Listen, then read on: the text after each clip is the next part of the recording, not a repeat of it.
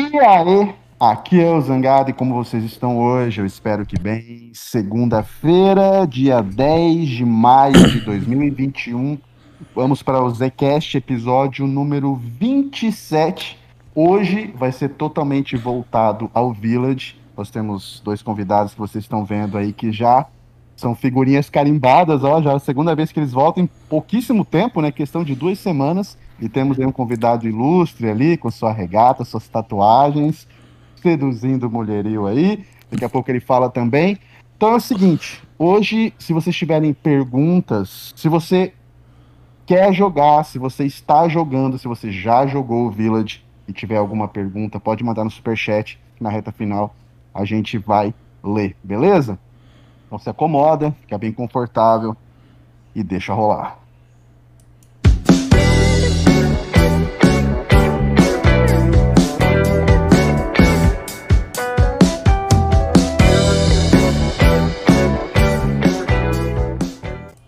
Boa noite, jovens. Então vamos lá, sem perder tempo, que hoje o assunto vai render, eu imagino que vai render muito. Então vamos começar aqui. Cristiano, como é que você tá essa noite, meu querido? Boa noite. Eu tô bem, tô um pouco triste, na verdade, porque a PEN perdeu no League of Legends, 2-4, mas tamo aí. Vamos lá. Vamos, Brasil! Bom, aqui a gente tá com o Cláudio, que participou do último Zcast que a gente teve, que foi há 2 semanas atrás.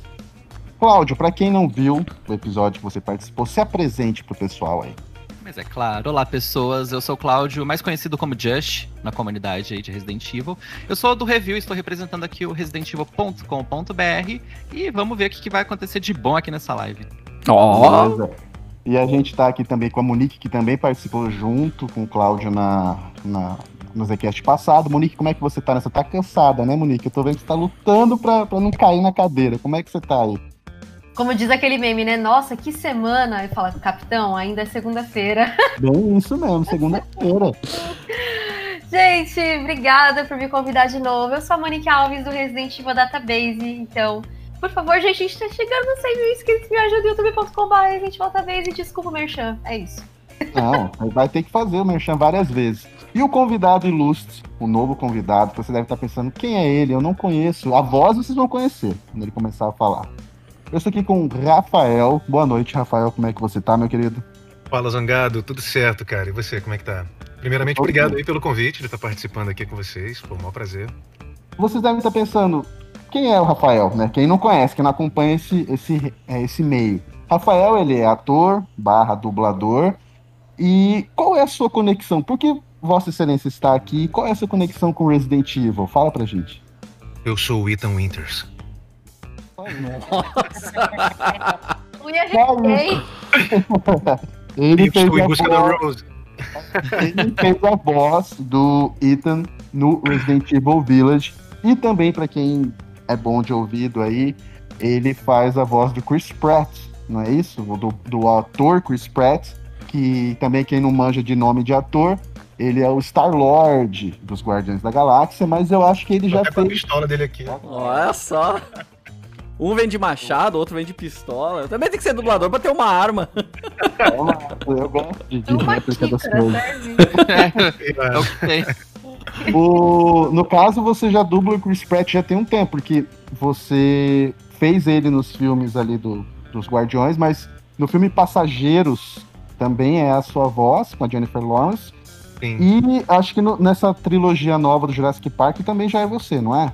Também, eu comecei a dublar ele no Guardiões 1, e a partir dali, acho que quase tudo que ele fez de relevante foi eu que dublei. Jurassic World, Passageiros, 7 Homens e um Destino, tem um filme dele também que ele faz um personagem malvado, que é um filme do Billy the Kid também, que ele faz o tio do Billy the Kid lá. Então você é o dublador oficial, porque tinha uma época que, às vezes, isso há muito tempo atrás, às vezes você assistia um filme...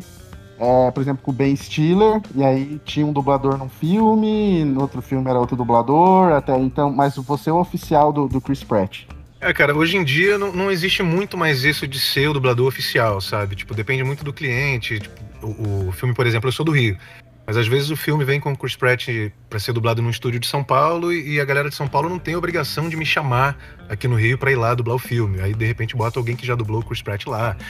Felizmente eu tenho dublado ele em várias paradas, assim, inclusive em coisas que tenho ido para São Paulo. Mas hoje em dia não tem mais isso de ser o oficial, sabe? Às vezes o diretor recebe o filme, mas fala, putz, o ator nesse filme tá fazendo um trabalho tão diferente, eu acho que não tá combinando com a voz do Rafael, acho que vai combinar mais com fulano. Aí bota fulano pra fazer. Pode acontecer.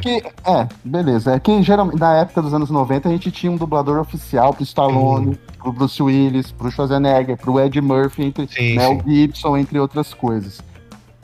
Assim, Rafael, como que você foi parar, assim, pra ser o Ethan? Como que foi essa novela pra você se transformar no dublador do Ethan? Cara, foi um negócio bem legal, assim, bem interessante a época do teste. Teve teste, né? Eu acredito que para quase todos os personagens do game teve teste. E aí o Chris, é o responsável lá pela Maximal... Eu? Ah, não, desculpa. Ah, outro. Outro Chris. Ele chegou para mim e falou, Rafael, tem um teste aqui para você. Só que eu no Rio e a Maximal em São Paulo, né? Época de ainda não podia estar indo para São Paulo. E aí ele falou, cara, pode fazer esse teste de casa. Eu vou te mandar tudo direitinho, você grava e me envia. Eu falei, beleza.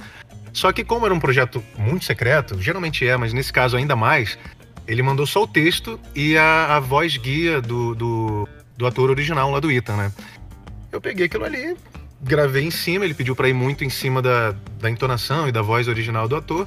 Eu gravei sem me dar conta do que era e depois eu fiquei ouvindo pra ter certeza que eu tinha feito direitinho pra poder mandar pro cara de volta.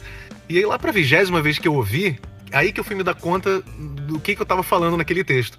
E aí no texto ele falava o nome dele, falava que era Ethan, ele citava Chris, ele falava de Mia. Eu falei, cara, putz, velho, não acredito. É Resident Evil isso aí, cara. Aí eu mandei mensagem pra ele, falei, Chris, te mandei o teste aí, tá gravadinho, bonitinho e, velho, eu acho que eu sei o que é. Aí ele fez assim pra mim, e botou aquele emoji, né? Tipo, não fala nada. Nossa, então você já tinha essa familiaridade com Resident Evil? Você jogou o 7, ouviu jogar o 7? Como que foi? Sim, o 7 eu joguei 2 vezes. Eu joguei normal, eu joguei no VR também.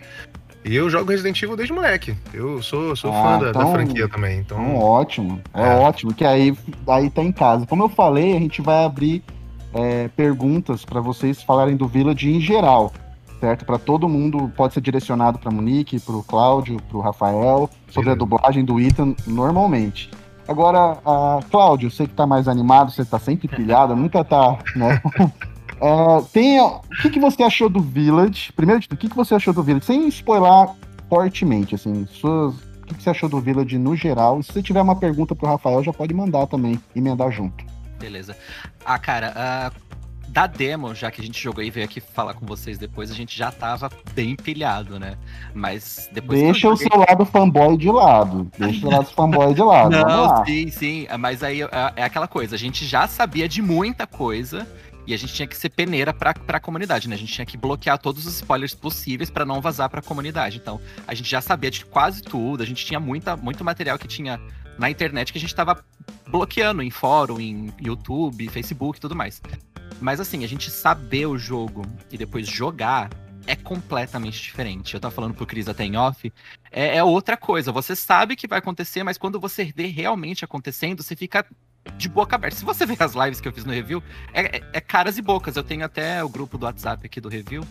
Eles fizeram um pack de figurinha com as minhas reações. Tipo, tem umas 300 figurinhas com a minha cara. Eu já sabia do que tava acontecendo, mas eu ficava toda hora assim, como assim? É isso? E aquilo? E... cara, realmente superou muito minhas expectativas, é uma continuação muito boa pro Resident Evil 7 e fecha o arco muito bem também do Ethan com relação ao que estava acontecendo ali com ele no jogo. E eu queria saber do Rafa o seguinte, desde quando vocês começaram a fazer as gravações? Cara, foi rápido assim, por exemplo, a minha parte, eu gravei em outubro do ano passado, eu acho, e eu devo ter levado uma semana, no máximo assim, pra gravar. Nossa, lá, cara, viu? A pack de atualização pro Resident Evil 7. Gente, não é? Mas acredito que assim, o processo todo não deve ter levado um mês, sabe? Nossa. Porque o estúdio pega de 8 às 8 da noite, todo dia. Então assim, eu que fiz o protagonista do game, levei uns 3, 4 dias ali inteiros pra gravar. Deve ter levado um mês mais ou menos. Caraca, assim, o trabalho de vocês fenomenal com a dublagem. Ficou mesmo, ficou muito boa. Mas dublar um personagem sem rosto, acho que puxou menos, né? Porque como o personagem não aparece de frente pra câmera, você ouve, é aquela coisa que a gente já falou em outros programas, com outros dubladores que participaram, que o Guilherme Briggs, o Ricardo Juarez, o Wendel Bezerra e tal. Tipo, nesse caso, como o Ethan não tem rosto, você ouvia o áudio original, como a sua voz tem uma sonoridade boa, então o tom fica alinhado ali, você não precisa sincronizar, né? É só falar no tempo certo e já era. Não, na verdade precisa também. Na verdade, sim, game no geral, cara, geralmente a gente, mesmo que o personagem tenha rosto, a gente não vê, né, os vídeos na hora de dublar, né? Geralmente não acontece isso. Uma cena ou outra, enfim, que tem uma cinemática, assim, que a gente consegue ver. Mas como tudo é muito cravadinho, né? Momento certo de gritar, momento de arfar. Então você tem as waves ali onde você grava, né? Então quase tudo no Resident Evil foi sincado. Dentro das waves, né? Dentro só dos áudios. Então eu tinha que assistir uma vez, ver onde ele gritava, onde ele arfava, onde ele tossia, onde ele falava, para poder fazer bem sincadinho ali, porque como tudo é solto no game em momentos específicos, certinhos, não podia ser jogado de qualquer forma. Não, com certeza. Monique, pode falar. Não, desculpa, e no Resident a gente, eu falei que a gente costuma não costuma ter vídeos, né? Pra fazer localização de game, mas no Resident a gente teve bastantes vídeos. Ah, que bom. Então assim, isso ajudou muito na imersão de estar dublando ali, porque, enfim, você tá gritando, tá esgoelando ali, mas você tá esgoelando por quê? Você não sabe o que tá acontecendo com o personagem, né? Então vendo ali a atmosfera e tal, foi bem legal pra poder estar um pouco mais por dentro. E Monique, mesma pergunta que eu fiz pro Cláudio, e se quiser mandar uma pergunta pro Rafael também, já pode mandar. Então, eu gostei bastante do Village, eu acho que eu ainda tô digerindo tudo que eu vi ali no jogo. Eu não sei se o Rafa já terminou o jogo. Ele falou que tava começando a jogar. Não terminei. Não terminei. Eu não tô conseguindo jogar muito, cara, porque eu tô dublando o dia inteiro, aí chega a noite eu tô morrendo. Trabalho, né? Mas tô na parte do Heisenberg, tô chegando nele. Já tá bem avançado. Mas mesmo assim, tipo assim, interrompendo a Monique, tipo, como você fez todo o jogo, você sabe o que você falou, ou você já esqueceu, por causa de todos os trabalhos misturados? Ah, não, até o momento, não, você diz que é a partir dali? Não, tipo, como você já dublou, já fez tudo, já viu as cinemáticas, então você sabe o que rola, você já sabe. Sim, eu não lembro exatamente as falas e tal, mas eu sei o que acontece. A ordem das coisas, mas você sabe, né? Não, sei sim. E a ordem, né, das coisas também, eu acho que deve ficar às vezes um pouco confuso também, né, a ordem em que eles vão colocar essas falas, mas... É tipo o filme do Tarantino, assim, você grava, você não tem a menor ideia do que vai ser o filme, que o cara grava do final, depois volta...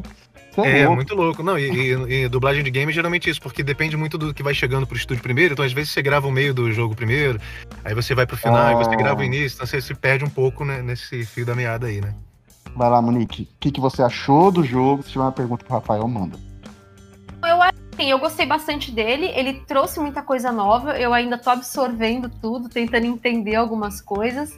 Eu acho que ele teve um escopo muito maior do que o Resident Evil 7, então eu ainda gosto de uma coisa mais fechadinha, então eu ainda gosto mais do 7 do que do Village. Mas eu gostei bastante principalmente da Dimitrescu, né, que não foi à toa, né, que eles apresentaram a Dimitrescu pra gente.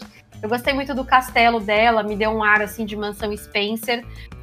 E eles abordaram coisas bem diferentes, né, em cada um dos lords lá, então eu achei isso bem interessante. E acho que todo o conceito da história também, né, que eu prezo muito pela história do Resident Evil, desde o primeiro, quando eu joguei, e eu gostei bastante das coisas que foram inseridas. A minha preocupação agora é com o futuro, né? Agora a minha preocupação é com o futuro da franquia. O que vem aí? Será que vem aí? Por favor, será que vem aí? Mas eu acho que o saldo é muito positivo, né? Eu acho que o saldo é muito positivo do Village e eu acho que eles fizeram uma boa ligação entre o 7 e o Village, sim.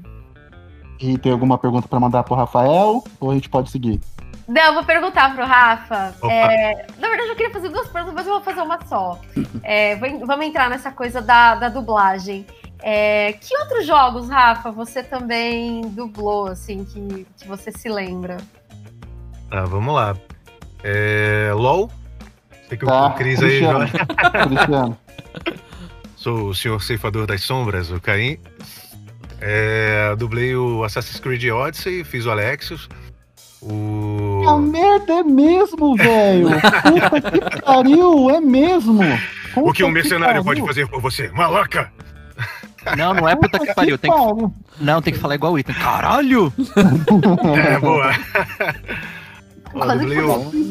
Velho.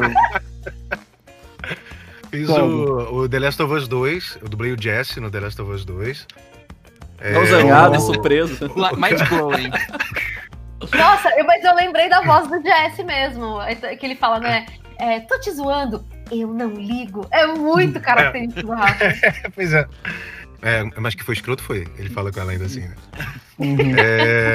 Call of Duty, agora o Modern Warfare, eu dublei o Alex, né? O Echo 3.1, acho que é Echo 3.1. Deixa eu ver... de jogos maiores, assim, com personagens relevantes, foram esses. Mas sempre tem uma pontinha ou outra. Eu lembro que eu dublei Diablo 3, eu fiz um NPC lá.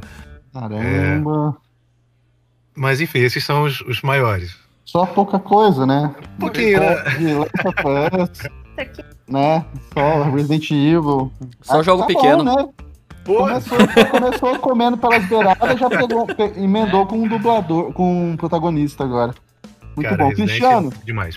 O Cristiano não finalizou o jogo, ele foi até mais ou menos as duas primeiras irmãs ali e tal, das filhas, mas do começo que você viu, dessas 2 horas praticamente que você jogou, o que você achou?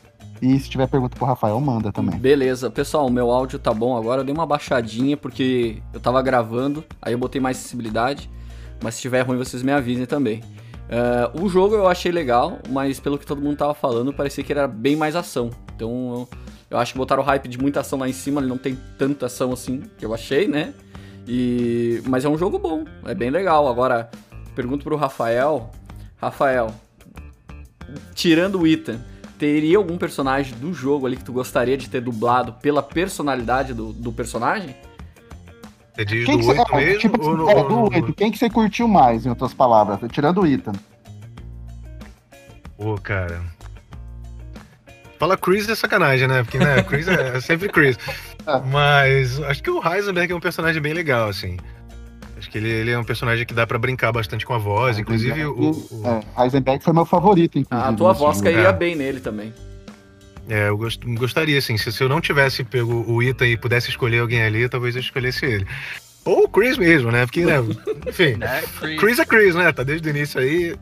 Mas eu acho que o Chris, ele já tá mais velho e tal, assim, acho que talvez não uma voz mais rouca, sua voz é muito jovial. O Chris ali, ele tá com o quê? Já uns 45, por aí? Já, que ele tá inteiro, né? Aí parece que o cara tá novo, mas já tá um caco, já tá velho.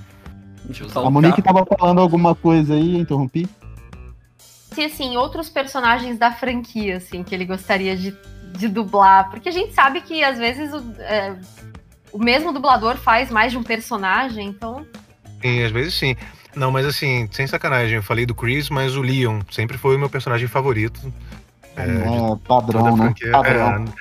E eu acho que o Leon, tipo, minha voz também talvez combinasse um pouco mais, assim, porque ele tem essa pegada mais jovem, ele é um grave jovem, então acho que poderia ficar legal também, eu acho. Sim, não, com certeza, eu tava até pensando em outros personagens também que poderia ficar boa a voz. Então, assim, pessoal, como eu falei, se vocês tiverem perguntas direcionadas à dublagem do Rafael, vocês podem fazer, ou direcionadas ao trabalho da Monique, ou do pessoal do Review com o Cláudio, vocês podem mandar aí no superchat, a gente vai ler daqui a pouco, na reta final a gente lê, vai acumular, eu imagino que deve acumular bastante pergunta, mas se vocês tiverem perguntas sobre o Village específico, como eu disse, se você pretende jogar, se você está jogando, ou se você já terminou, pode mandar. Agora vamos discutir o gameplay do Village, tá? Todo mundo gostou da história, beleza, maravilhas, eu gostei... Até certo ponto, eu falei na minha análise que eu postei na sexta ou no sábado, não lembro. Eu gostei dos vínculos, dos links que eles fizeram com os outros Resident Evil, principalmente com a origem das coisas, dos símbolos. Eu não quero falar diretamente o que é, mas eu gostei desse tipo de coisa. Gostei das reviravoltas que a trama dá, em alguns pontos, assim, é isso, é aquilo. Eu falo, cara, é massa, massa, massa. Mas, assim... O arco do Chris, eu achei uma merda. Eu achei a participação do Chris uma merda nesse jogo. A cara tipo, da Monique. Tipo, metade das merdas que acontecem no jogo é porque o Chris não conversa com o Ethan. Tipo, e pra mim não. Eu não posso dizer exatamente o que é, mas ele fala assim: Ethan, é o seguinte, é isso, isso, isso. Tudo teria sido diferente. E fala lá no início já, né? E o Village, na verdade. Ó, lá no início. Lá no início. Ele fala jogo, é isso, é isso, é isso. Tipo, ele omitir do cara como se o cara fosse um tapado ou não fosse confiar nele, sabendo que o Chris salvou ele lá atrás. Uhum. É, não cabe, entendeu? Tipo, é tudo legal. Mas ali o Chris foi... Ele é impressionante o Chris ser protagonista do Resident Evil 1, do Resident Evil 5, ser um personagem que você olha e fala, Chris, você sabe quem é. Tipo, galera, muita gente fala do Leon, mas muita gente prefere o Chris. Sim, sim. E aí, o Chris não existir do lado do Ethan. Tipo, a presença do Chris é nula, o Ethan é absoluto perto dele, entendeu? Porque ele não é forte, ele não foi alfa o suficiente. O Ethan foi alfa, ele foi um beta ali do lado. Eu achei isso estranho, porque ele é o experiente, ele é o fodão, mas o comportamento dele, pra mim, não casou. Mas tudo bem. Quanto ao gameplay, Cláudio? Ô, Zangado, só um minutinho antes, que senão a gente sempre esquece. Gente, tem 1.800 pessoas assistindo e só tem 1.100 likes. Então, quem puder deixar um like aí, compartilhar a live, eu agradeço. Aí, e também, tá, quem tá escutando pelo Spotify, você pode clicar no coraçãozinho pra começar a seguir nosso podcast. Ele vai no ar todo ao vivo, né? Se você tá perdendo, às 8 horas da segunda-feira, no canal do youtube.com/zangado. E aqui no Spotify ele sempre sai à quarta-feira, 5 horas da manhã, pra você escutar com trilha sonora, tudo bonitinho, no seu carro, na sua motinho, no seu patinete elétrico. E se inscreve no canal da Monique pra ela chegar nos 100 mil. E segue o pessoal do Review também, que eles também merecem. Então, já aproveita o embalo, Monique. Fala teu canal devagarinho pra todo mundo ver. O Cláudio e o Rafael também. O Rafael vai começar a fazer stream também. Já tem o canal dele, já toca a ficha aí. Pode ir, Monique, primeiro. Meu canal... tá. youtube.com/Resident Evil Database. Falei bem devagarzinho. Eu posso jogar o link no chat do review? Não. Pode não. Sim, pô. Não. Eu não sei se vai dar, porque tem umas restrição, mas toca a ficha, senão Pode, pô. Se der, manda ver. Não der, não. É review BR, tudo junto, né? A gente tá com 87 mil, mas a gente cresceu bastante depois que a gente veio aqui também. A gente tava com 84, já estamos com 87. Aí, ó. E aí, quando a Nath posta aí também o link. Quando o pessoal estiver respondendo, você tenta mandar o link aí, Cláudio. Você vê se você consegue. Mas vai lá. E Rafael, por favor, faça o seu jabá também. Beleza, galera, me acha fácil aí nas redes sociais. É só colocar Rafael com PH... Rossato com 2 S's e 2 T's, Dub de dublagem, Rafael Rossato Dub. Instagram, meu canal no YouTube e na Twitch também, Rafael Rossato Dub. De vez em quando eu me arrisco a fazer umas lives por lá e é só procurar. Beleza, agora vamos lá, gameplay. Vou deixar pra falar por último. Cláudio, o que você achou do gameplay em geral? Já pode falar assim do lance dos ambientes serem diferentes, essas coisas, já pode emendar tudo junto, vai lá. Beleza. Como a gente começa ali no vilarejo, né? Eu achei a pegada... Eu achei o começo do jogo que ele te força a gastar tudo e a ficar preso ali pra você continuar o jogo. Eu achei meio absurdo. Eu falei, mas eu tô aqui, tô matando todo mundo, tá indo, como assim? Aí depois o jogo fica muito fácil, depois daquele comecinho que é meio apertado, é meio preso, porque o jogo tá te forçando a fazer aquilo. Mas assim, eu achei fora a ambientação, que eu achei muito boa, a mudança de clima, a mudança de horário também que tem. Inclusive a tela de abertura do Village, ela muda. Tem pegando fogo, tem com gelo, tem à noite, tem de dia. Essa coisa que a Capcom deixou também, eu achei muito boa. E a gameplay, no geral, eu assim, me acostumei muito fácil. Eu não sou uma pessoa de jogo de primeira pessoa, eu não... sou péssimo. Call of Duty, essas coisas eu não consigo jogar. Isso porque eu jogava muito Doom e Quake no Windows 98, mas é coisa antiga.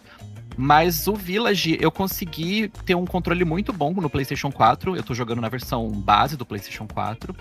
E pra mim foi super fluido. Eu achei super fácil, não tive dificuldade nenhuma em jogar. E tanto no castelo, que tem muito sobe e desce, ou na fábrica mesmo do Heisenberg, que tem bastante parte fechada mesmo, bem túnel mesmo. Eu achei que deu pra levar muito bem o jogo, foi bem fluido, e pra mim, assim, tá comparado com a do 7 eu achava um pouquinho meio travado.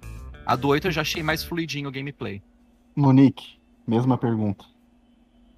Então, eu acho também que o gameplay tá mais fluido. Só que assim, gente, eu sou meio... Eu acho que eu tô ficando velha. Então, jogo em primeira pessoa, eu acho que eu senti muita tontura, gente, no Village, de algumas partes, assim. Eu lembro que a primeira vez que eu passei por um boss, né? É o primeiro boss do jogo. Já era muito tarde da noite. O primeiro é a filha, a primeira das filhas. Não, boss mesmo, boss da área, né? Tá. Tava muito tarde, né? Que eu não quero dar o spoiler aqui pra galera. Tava muito tarde, porque eu comecei a jogar tarde, eu tava gravando série e tudo. Então eu tava muito cansado, já tava num ritmo grande, assim, de maratona, live, vídeo, não sei o quê. Então eu já tava cansada. Aí era 4 horas da manhã, quase, assim. Eu acho que juntou isso também, né? Todo o cansaço. E aí eu lembro que na hora que eu fui deitar, a minha cabeça tava fazendo assim, ó.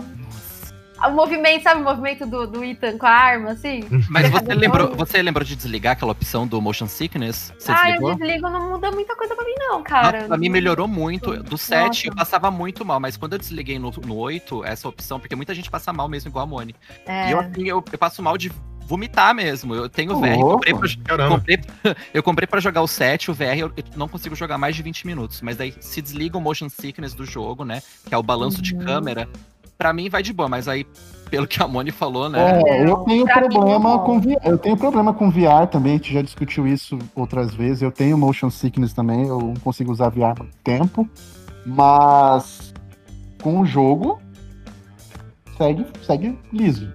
Mas vai lá, Monique. E aí? Tirando a tonteira, essas coisas, a idade, o que mais? Acho que foram momentos, assim, que eu fiquei mais com um pouco de tontura, mais nas batalhas, assim. No jogo em si, eu não tava tanto, mas acho que a batalha, né? Porque, por exemplo, o rifle, gente, mirar com o rifle me dava muita tontura, assim, porque o rifle já fica assim, a mira, né? Sabe quando parece que você passa muito tempo no mar e que Nossa. Você tá balançando? Então eu ia deitar de noite, eu ficava sentindo meu corpo balançando. Eu ia dizer, então, não sei, eu nunca andei no mar. Quando você é criança, que você passa o dia inteiro no mar, assim, que você vai dormir, aí você sente aquele balanço, assim, do mar.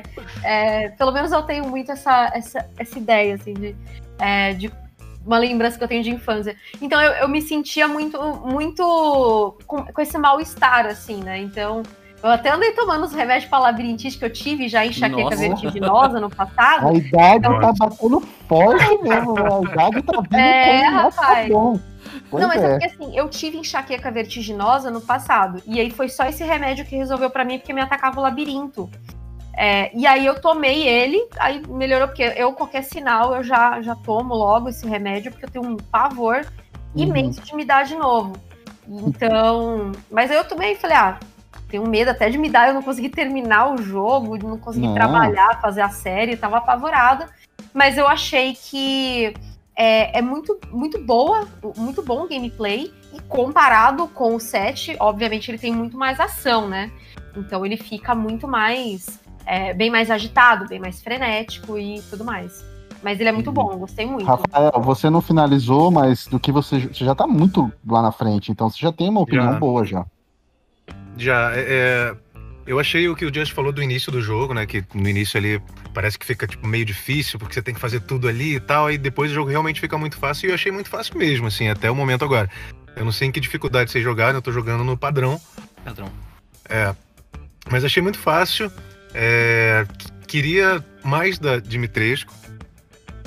Porque, pô, né? Tanta propaganda foi feita em cima da mulher. Pois é. Então foi bem rápido, assim, até. Queria que ela, tipo, perseguisse um pouco mais também, se ela tipo o Mr. X, sabe? Mas, enfim, gostei bastante também, a ambientação, muito legal. A trilha sonora do jogo tá excelente, né? Todos os efeitos sonoros. Eu tô jogando com o fone... Eu tô jogando no PlayStation 4, mas tô usando o fone do PS5. Então, assim, dá pra distinguir tudo direitinho, né? Todos os barulhos, de onde vem, onde é que tá. É, mas tô curtindo bastante. A gameplay tá bem maneira. E quero terminar logo pra começar de novo. No caso, Monique, se você tá com muito problema no Resident Evil, eu não sei que distância você costuma jogar da TV ou do monitor. Tenta jogar um pouco mais distante do normal. Sei que em live não tem como. Em live não tem como. Tá aqui do lado, ó, tá aqui. Pois é, em live não tem como, mas você jogando pra produzir as coisas fica longe. Sim, não, depois eu joguei longe, eu fiz um gameplay longe, me ajudou muito mais e eu não posso mirar com o rifle, é só isso. Eu não posso mirar. Fazer um comentário rápido. No campeonato que estava tendo de League of Legends esse fim de semana, né? Alguns jogadores são de outras regiões, eles trazem uma trena ou um metro, né? E eles medem a distância que eles vão ficar do monitor, do teclado, do corpo e do mouse. Sim, jogam bem, né? Uns chamam de frescura, mas... Tem uns que fazem isso porque é meio que... quase que superstição, né? Tem cara que fala, eu preciso estar desse jeito, o meu mouse precisa estar aqui. E tem uns que é coisa de... não, isso é assim que eu jogo. É, mas eu acredito que é muito do conhecimento da pessoa, né? Até jogador de futebol. Tu pode ver que quando ele posiciona a bola pra bater uma falta... Tem, pra te ver, eu jogo futebol de vários, os caras não. Ó, né? O bico da bola, ela tem que ficar pra tal lado, porque daí a bola vai ter tal efeito X. Então eu acredito que os caras até pra essa questão de monitor, porque realmente quando eu jogo aqui em casa, o monitor fica numa distância X. Quando eu jogo lá em Curitiba, na casa do meu trabalho, fica muito longe. Daí às vezes eu tô muito perto, daí a TV é maior, tem um pouquinho mais pra trás, isso é bem complicado mesmo. Gente, eu não senti isso. Eu senti no VR, quando eu testei no VR, o VR pra mim não dá, é inviável, mas o 7 eu não sentia isso, assim, eu só senti uma vez no 7, e até eu lembro que foi numa live, o pessoal ficou me zoando muito, assim, eu não fiquei mal nem nada, mas foi muito engraçado, que é aquela parte que o Jack Baker, ele entra no carro na sua frente, antes de você, e ele fica dando zerinho dentro da garagem. Sim. E eu ficava vindo atrás dele, tentando bater nele com a faca. Aí eu fiquei tonta na cara, mas aí eu também tô pedindo, né? Mas é engraçado que no 7 eu não tenho isso, mas no Village eu senti... Mas foi, assim, 2, 3 momentos, assim, bem pontuais de batalha e com rifle. Rifle não dá. A única vez que eu senti isso jogando, eu até parei de jogar, não joguei mais. Eu tinha Xbox na época, foi naquele Silent Hill Downpour, um negócio assim, Downpower, sei lá. Uhum. Que a tela também, a tela fica assim o tempo inteiro, cara. Não consegui jogar. Passei mal, real, assim, larguei o jogo de mão. Quanto ao gameplay do Village, por exemplo, o 7... ele tinha mais uma vibe do Hunting Ground, assim, que também é da Capcom, tipo, é aquele gato e rato, né? Uhum. A gente tem os perseguidores, a gente tem que fugir com muita frequência, se esconder onde, tipo, o pai tá ali, você tá abaixado, esperando o pai passar pra você seguir a mãe tá congelada, fazendo alguma coisa, você corre pra lá, então tinha muito desses momentos que te deixavam muito tenso, porque o Ethan era bem indefeso no set, por boa parte do jogo ele era indefeso. No 8, o Ethan é porrada o tempo todo. Uma coisa que eu falei na análise, a Dimitrescu. Eu vou te caçar e vou abrir você por dentro. O que o Ethan fala? Não. Pode vir, vem com tudo. Tipo, Ele não tem medo de ninguém. De ninguém, de todo mundo. É lógico que é aquilo que eu tava conversando com o Cristiano ontem. É pai.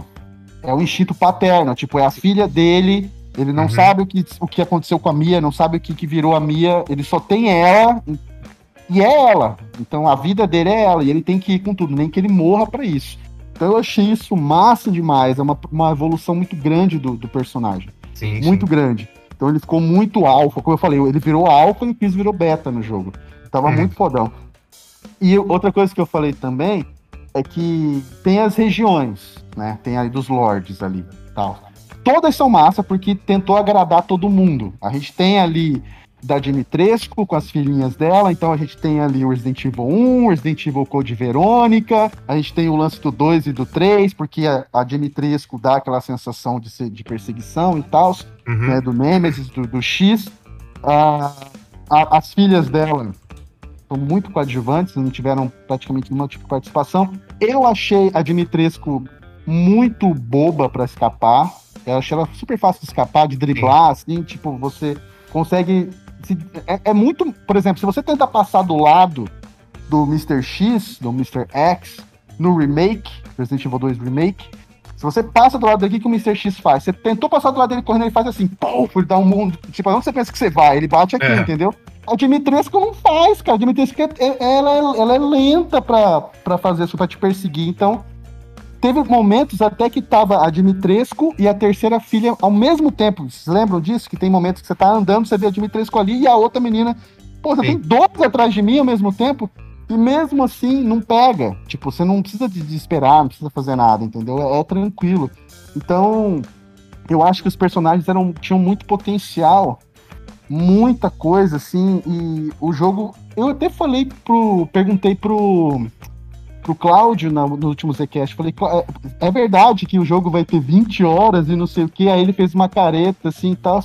Não teve, né? O jogo acabou sendo curto do mesmo jeito, então os personagens acabaram não desenvolvendo direito. Por isso que eu falei que o meu favorito dos vilões era o Heisenberg, porque no pouco tempo que ele apareceu, ele conseguiu ser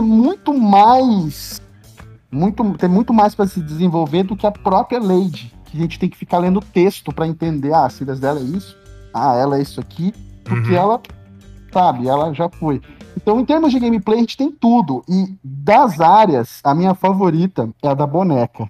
Eu achei que ficou ficou um terrorzinho maroto ali. Eu me caguei na área da boneca. Aquilo lá é Resident Evil 3.5 escrito. Verdade. Não, 3.5. É, que é um pré-Resident Evil 4, né? Que tinha essa coisa muito conecta, agora é mesmo. É bem... Soube, ó, dar um revival naquele Resident Evil 4 de boa. Cara, aquilo ali pra mim, tipo assim, eu achei muito bacaninha. Não tem combate... O feto maravilhoso que tava ali, que é PT, aquilo ali é Silent Hill, né? Aquilo ali é o mesmo feto da que tinha lá no banheiro, Ele cresceu, foi pra outra série. Pra botar Silent Hill tem que trabalhar, né? Já que o Konami não faz remake, foi pra cá. Nossa senhora, e como, né? E como? Tipo, eu achei assim... dava um filme, só aquela casinha de boneca ali dava um filminho de terror maroto ali. Eu gostei daquela área ali, gostei. Mas, por exemplo, eu não gostei da boss fight do Heisenberg. Eu achei muito, sei lá, Transformers, aquilo ali. Não achei nada a ver aquilo ali. Não sei se o cara é um Magneto, né? O cara é um Magneto, já começa por aí. Eu comentei isso com o Zangado. O cara é um Magneto. O cara é um Magneto, mas ele é massa. Tipo, a gente... Inclusive, eu já quero botar uma coisa na pauta aqui pra gente conversar, antes da gente ir pro Superchat, que já é daqui a pouco. Vocês viram que hoje saiu uma notícia de um diretor de um filme falando, acusando o Resident Evil de plágio? Vocês viram isso? De um personagem, de um boss? Então a Monique viu, você viu, Cláudio? Você tá fazendo uma careta aí? Você viu também? O diretor, o nome do filme é qual? Vocês sabem? É Frankenstein... O Cláudio falou pro pessoal da Capcom, isso aí vai dar merda. O Cláudio já sabe de tudo. Frankenstein, como é que é? Frankenstein's Army. Porque, assim, aí o diretor tem um boss que, eu não sei se o Rafael já passou, que ele tá no Heisenberg. Você lembra daquele cara que é... Cara não, né? Coisa ali, que é tipo um ventilador, que a cabeça dele é um ventilador, assim. Ele é meio... Ele vai te perseguir, você vai ver ele vai te encher o saco no jogo, e ele vai ser uma mini boss no negócio. Supostamente essa criatura foi vista nesse filme, e aí tem as fotos, tem as imagens. Eu não assisti esse filme, eu nunca ouvi falar desse filme, e olha que eu ouvi falar de um monte de porcaria, mas esse filme eu nunca ouvi falar. E aí o diretor tá acusando a Capcom de plágio, e talvez isso vá pra frente, não sei o que vai virar. O que vocês acham? Vamos lá, Cláudio. O que você acha disso? Você acha que isso vai pra frente? Você acha que isso é plágio? Ou não? Não, moço. Se sinta lisonjeado, né? A Capcom fez uma homenagem aí pro seu boss. Né? É isso, mas tá bom. Monique, você compactua. E o din-din? O cara faz um din-din com a ideia do outro? Acho uma questão bem complicada, assim. Porque eu acho que ele tinha que... Eu acho que eles tinham que pedir permissão. Se foi um plágio mesmo, tinha que ser pedido permissão, porque é o trabalho do cara. E assim, essa criatura, né, inclusive que foi falada, né, da cabeça lá, o Arranque, né? O nome dele é Arranque. É, cara, aquilo ali me lembrou muito, né? Só fazendo um parênteses aqui, me lembrou. Lembra do The Keeper, do The Evil Within, que era aquele cabeça de cofre? Na hora que ele chegou, eu falei assim, nossa, me lembra muito, assim, o cabeça de cofre do The Keeper, do The Evil Within e tal. Eu acho que é uma questão bem complicada, mas se foi mesmo a cópia, a Capcom devia ter pedido permissão pra ele, a Capcom devia ter pago os direitos e tal, mas a gente espera que isso seja resolvido da melhor forma possível, né? Você não tava sabendo, então, Rafael, desse rolo aí? Não, nem vi nada ao direito, que eu tava dublando desde cedo. Mas vocês viram fotos? Tipo, é idêntico mesmo? Exatamente igual? É idêntico mesmo. Só que aí entra um outro porém. Recentemente eu fiz a análise do Returnal, que é outro jogo que foi exclusivo aí de PlayStation, por enquanto, pelo menos, né? Sabe-se lá. E que é exclusivo de PlayStation 5. E eu tava até fazendo 100% dele aí com um amigo meu na sábado, fazendo tudo do jogo e tal. Mas enfim... No lance do Returnal, só dando um exemplo pra gente poder entrar nesse lance do Village, do plágio. Na análise que eu falei do Returnal, o Returnal, ele é uma mistureba de influências.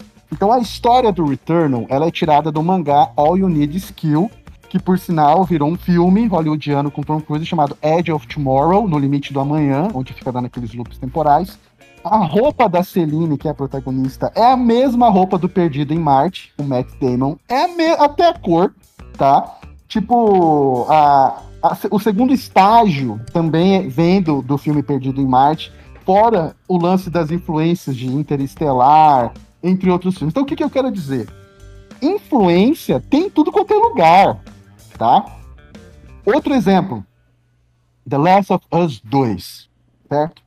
No começo do jogo, quando a Ellie tá flertando com a namorada dela, ela diz assim, eu vou assistir um filme com o Joel lá, que filme? É um filme antigo de uns surfistas que roubam um banco, ela tá falando do quê? Caçadores de Emoção, com Keanu Reeves, certo? Beleza. Qual que é o final do jogo, assim, sem spoiler totalmente? É a Ellie trocando porrada com a Abby na praia, certo? Ela pega no enforque, dá porrada e vai... Qual que é o final do Caçadores de Emoção? É o Keanu Reeves trocando porrada no... Até a sequência de ação... do The Last of Us 2, é a mesma sequência de ação do Keanu Reeves lutando no final do Caçadores de Emoção, na praia, pegando no enforco e dando soco e jogo, é igualzinho. O diretor de Caçadores de Emoção processou The Last of Us 2? Não. Tipo, influência tem tudo quanto é lugar. Pra mim, esse cara tá precisando de um dinheiro, ele quer ganhar um dinheiro, entendeu? Tá no direito dele? Tá, mas eu levaria como um elogio. Porque ele tá sendo homenageado, entendeu? Uma referência, uma influência. Podiam dar crédito pra ele, nos créditos do jogo, podiam falar, tipo, inspirações. Aí aparece a lista de filmes, assim. Podia. Mas processar... Sei, tudo hoje em dia... É muito difícil vocês conseguirem... É difícil vocês conseguirem encontrar hoje em dia uma história que seja totalmente... Uau, eu nunca vi isso. Não, nunca vi isso acontecer. Já viu, já tem livro... Há 30 anos atrás, já tem filme, tem série, tem jogo, tem tudo, é difícil. E as criaturas oscilam entre Parasite Eve, entre Silent Hill, entre Resident Evil, Alone in the Dark, todo mundo pega emprestado, uma coisa, pega umas coisas ali, uma coisa aqui. Assim, eu não sei o que isso vai virar, não sei, mas eu não acho muito, sabe? Não acho muito certo, não. Não sei se vocês compactuam desse pensamento aí. E tem mais coisas, assim, mais referências, assim, mais jogos que pegam...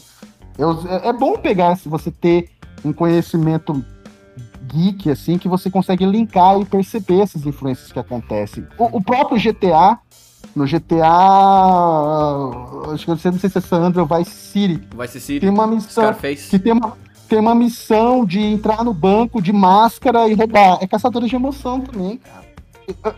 GTA Vice City só existe porque nós temos Scarface em Miami Vice. Tem uma missão do GTA V, onde o Michael descobre como ele tá traindo ele vai na casa do cara lá e derruba a casa do cara amarrando na caminhonete, uma casa que tá suspensa. Isso é Máquina Mortífera 2. Velho, sei lá, não sei o que dizer. Eu acho que quando você homenageia e você fala que você tá homenageando, eu acho que é de boa. Por exemplo, Resident Evil sempre teve inspiração em várias coisas. Noite dos Mortos-Vivos, o próprio nome, que é o Biohazard, eles pegaram um nome tipo Psycho, né, que é o do Psicose. Tem muita influência do Hitchcock, tem do Alien, tem Exterminador do Futuro. Só que acaba Alien, que falou. Alien, não, só que Alien. Tudo é Alien. Tudo que tem que envolve ficção científica é Alien. A gente tá se inspirando nisso. Eu acho que quando acontece dos caras pegarem uma inspiração, eles não falarem, olha, a gente se inspirou no filme do cara. Por quê? Porque o filme dele é um filme bem, sei lá, meio desconhecido, bem trashzão. Podia falar, se foi uma inspiração, devia ter falado, sabe? Mas eu acho que é uma questão bem, bem mais complexa, assim. Eu acho que se fosse a Capcom sendo plagiada, com certeza ela ia processar, né? Então. Talvez. É. A Nintendo, com certeza. A Nintendo, com certeza. A Capcom, não sei. Mas, Cristiano, tem superchat pra galera, pra gente começar a responder? Tem. Tu já quer o superchat ou eu respondo essa pergunta aí que tu tava fazendo? Você tem algum comentário, você manda, daí vai pro superchat. Não, eu acho que, na verdade... Vivemos num mundo capitalista, né? Então todo mundo quer ganhar dinheiro. E se alguém tá ganhando dinheiro por algo que eu criei, eu também ia querer cobrar alguma coisa, tá entendendo? Não ia deixar pra pôr. Poxa, então o criador do Alien devia cobrar todo mundo, velho. Não, calma, uma coisa de cada vez. Porque, na verdade, nesse lance de jogos, é que nem tu falou assim, ele poderia ter dado crédito lá. É muito complicado. Porque no momento que tu abre a brecha pra um, abre pra todos. Eles podem fazer um acordo na justiça, não... oficial, não, tipo assim, não público, que fica em segredo de justiça, e ele paga um valor tal, porque praticamente muitos jogos tem isso. Numa cinemática do League of Legends, aconteceu numa guria que tinha o rosto parecido com o da Irelia, foi lá e disse que estão usando a imagem da cara dela, e tipo, é igual, só que tipo assim, não é que o League of Legends se inspirou naquela guria, é porque é um rosto que praticamente, como é que a gente diz, um estereótipo, tipo, um cara branco, cabelo preto e barba escura. Entendeu? O cara tá me plagiando lá. Meu, eu e meio mundo tem esse tipo de estereótipo. Tá entendendo? Outra coisa também aconteceu também no League of Legends. Teve uma skin do personagem Lúcia, que comemoração da Copa do Mundo do Brasil. Aí teve as skins da Copa do Brasil. Aí um jogador negro, igualzinho, que usa óculos, de um time lá, processou a Riot por estar usando a imagem dele. E tipo, o personagem com a skin ficou igual ao jogador. Aí o que aconteceu? Ele processou, ganhou o processo, a Riot teve que pagar uma parte em valor pra esse jogador, por causa de uso de imagem, e a Riot foi proibida de vender essa skin do personagem. Isso me lembrou, sabe do quê? Do ator que fez o Carlton no Fresh Prince of Bel-Air. O Maluco no Pedaço. O Maluco no Pedaço, entendeu? Que ele tem a dancinha do Carlton, dançando Tom Jones. Também, ele foi lá e processou Fortnite, porque dizendo que a dança era dele, perdeu. Ele processou, nem sabia. Ele processou, falando que aquela dança era dele. Caraca. O Fortnite foi lá e ele perdeu na justiça. O Fortnite não pagou nada pra ele, não. A Epic não pagou nada. É porque é aquilo, né? Os caras. Mano, uma coisa que é comum lá nos Estados Unidos é processo. O povo adora um processo. Mas aqui também. Vive por processo. Vive. Aqui também. Tu falou alguma coisa, eu já tô te processando já. Ah, vai merda, né? Bate o superchat aí, vamos lá. Então tá, pessoal, ó. Lembrando, ó, que o pessoal que tá na live quiser deixar um like aí, a gente agradece, já compartilha. E se quiser aproveitar e mandar seu superchat ou pra Monique, ou pro Just, pro Cláudio, ou pro Rafael aí, o momento é agora. E eu vou ler, vamos lá, Nath Selene mandou R$5 aqui. Oi, tio, Nath Selene do review aqui. Ó, do review. Ah, é, do review. Com a gente lá. Mais uma vez por aqui pra dar um oi pra Moni e pro Justice, seu lindo, entre parênteses. E para de novo enaltecer a dublagem do Rafa. Mandou aí a Nath. Ah, obrigado, Nath. Valeu. Ó, o Geraldi mandou R$1,90, mas não escreveu nada. O Daniel Cunha mandou aqui. Zangado, sou seu fã. Abraços do Paraguai. Opa, Daniel Cunha. Paraguai. O Zimi, ou Jimmy, que tá sempre aqui. Fala, Jimmy, beleza? Mandou aqui, vocês acham que deveria existir uma futura DLC focada na Dimitrescu para que ela ganhasse mais background? Falando nela, faltou a dubladora dela aqui para nós ouvirmos entre as... seu forasteiro imundo. Valeu, Jimmy. Jimmy tá sempre aí. Deixa o Cláudio responder. Você acha que DLC da Dimitrescu, o que você acha disso? Falar em Capcom e DLC, a gente acha que vai vir, né? Mas eu acho que não. Eu acho que a Capcom fechou ali o arco da Dimitrescu e vai ser só aquilo ali mesmo que a gente viu. Monique?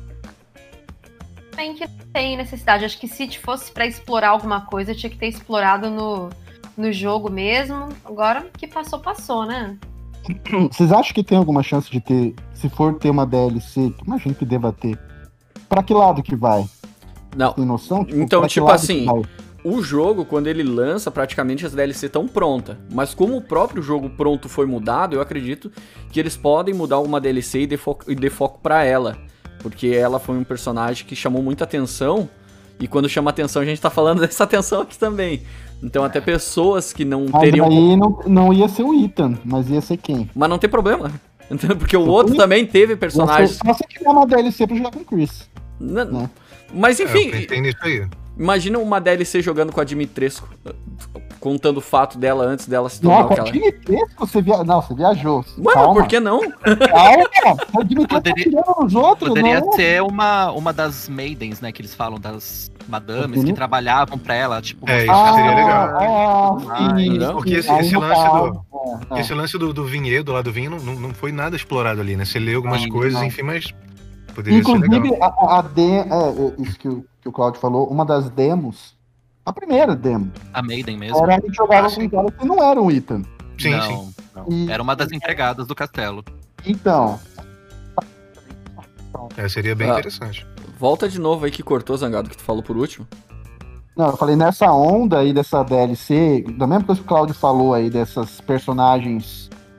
Porque a gente encontra vários documentos na mansão de trabalhadores que tinham medo da Dimitrescu. Então, ir por esse caminho funciona. Porque no 7 também eu não esperava. Aquelas DLCs do 7, sim, eu sabia que ia ter DLC, mas eu não... Tipo, jogar com o tio lá, aquele velho que é o cara mais forte que eu já vi da vida, dá soco nos bichos, aquele cara matava... Crocodilo com a mão, aquele cara. Tipo, eu jamais ia esperar uma DLC daquela. Então, eu gostei da DLC desse velho aí, por sinal. Achei bem na hora. Então, eu não sei pra que caminho que vai as DLCs do Village, mas isso aí que o Cláudio falou da Liga, sim. Acho que dá pra ir também. Mas, infelizmente, as DLCs que estão planejadas, eu acho que tem tudo a ver só com o Reverse agora. Credo! Sério? Que nojo. E faltou mostrar mais do Chris, de repente podiam fazer um lado B dele também. O pessoal tem falado muito da Helena, né? O pessoal perguntando se a Helena sobreviveu, aquela queda lá, que ela foi pegar o pai dela, porque tem cena mais dela trailer. Mas eu acho que... sobreviveu aquela queda lá. Pois é. Aquela mulher galera acendeu, quer a Helena viva. Aquela mulher, eu até falei no negócio, tipo, ela devia ter tomado uma cachaça muito forte, porque quando ela encostou no fogo, ela acendeu igual pólvora, mano. Aquela ali gosta de uma mangaça, viu? Eu fiquei imaginando meu pai pulando uma fogueira, aquele lá, assim, ó. Acende de longe, tá louco. Meu pai espirra, gospe fogo. Eita. Abraço, pai, se cuida aí. A Melissa mandou aqui: boa noite, tio, só passando pra dizer que o jogo tá foda bagaraio e a dublagem tá 10/10. Ó, Melissa mandou aí, elogiando a tua dublagem, Rafael. Obrigadão, valeu mesmo. O Vinícius mandou aqui: que dublagem do Rafa foi mais marcante pra ele? Pra ti, Rafa, foi o Vinícius que mandou, qual que foi a tua dublagem mais marcante? Não precisa só trollar a jogo, não. Pode ser. Aí o Rafael vai dizer, aquela que me pagou bem, aquela tal. Não, cara, pior que não, né? Cara, isso aí é muito difícil, né, velho? De ter uma parada aqui. Porque muitas marcam muito, né? Eu posso realmente, hoje em dia, citar o Resident Evil por conta da minha história com o Resident também, que foi uma parada muito legal eu ter pego esse personagem. Mas, tipo, Marvel, né, cara? O Senhor das Estrelas, uma parada que eu já curtia, fã de Marvel, fã de super-herói. Jurassic World, por ser fã da saga clássica também, do Jurassic Park, botar a carinha na Disney lá também, dublando Frozen, enfim, tem várias coisas que me marcaram de formas diferentes, né? The Witcher, que bombou pra caramba, deu um tocado pro seu bruxo. Depois tu vai dar uma palhinha pra nós aí, se não se importar. A gente fica com a música na cabeça durante uma semana, né? Não, só pra lembrar. Deixa eu pegar aqui... A Fernanda Ramos mandou aqui: gostaria de saber quanto tempo o Rafa levou pra dublar o Assassin's Creed Odisseia. O jogo é gigantesco, cheio de falas e tal. Fala, tio Zang, sou super sua fã. Fernanda Ramos que mandou aí. Deve ter demorado pra caramba, né? Não demorou, foi 3-4 dias, não. Não, foi um mês. Eu mudei pra São Paulo. Eu fui morar em São Paulo durante um mês, porque, enfim, tinha urgência em gravar. E foi um mês direto, de 8 da manhã às 8 da noite, todo dia, assim.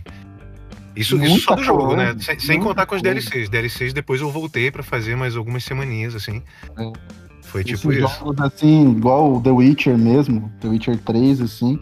Pra dublar aquilo ali, cara, nossa, são, sei lá, quantas horas são de gravação. Cara, The Witcher, velho, eu não participei de nada da dublagem do The Witcher, mas me falaram que o processo todo de dublagem do game levou em torno de 2 anos, cara.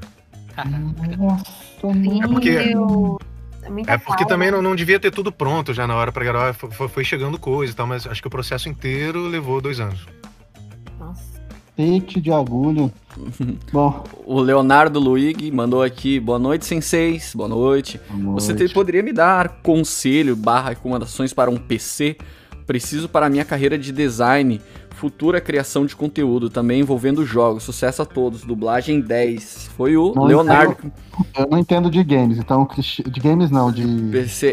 Então, Leonardo, eu recomendo tu dar uma Cristiano, vai, fala. Eu recomendo dar uma olhada em canais focados em informática, tem bastante aqui no YouTube. Porém, tenta procurar canais de baixa inscrição.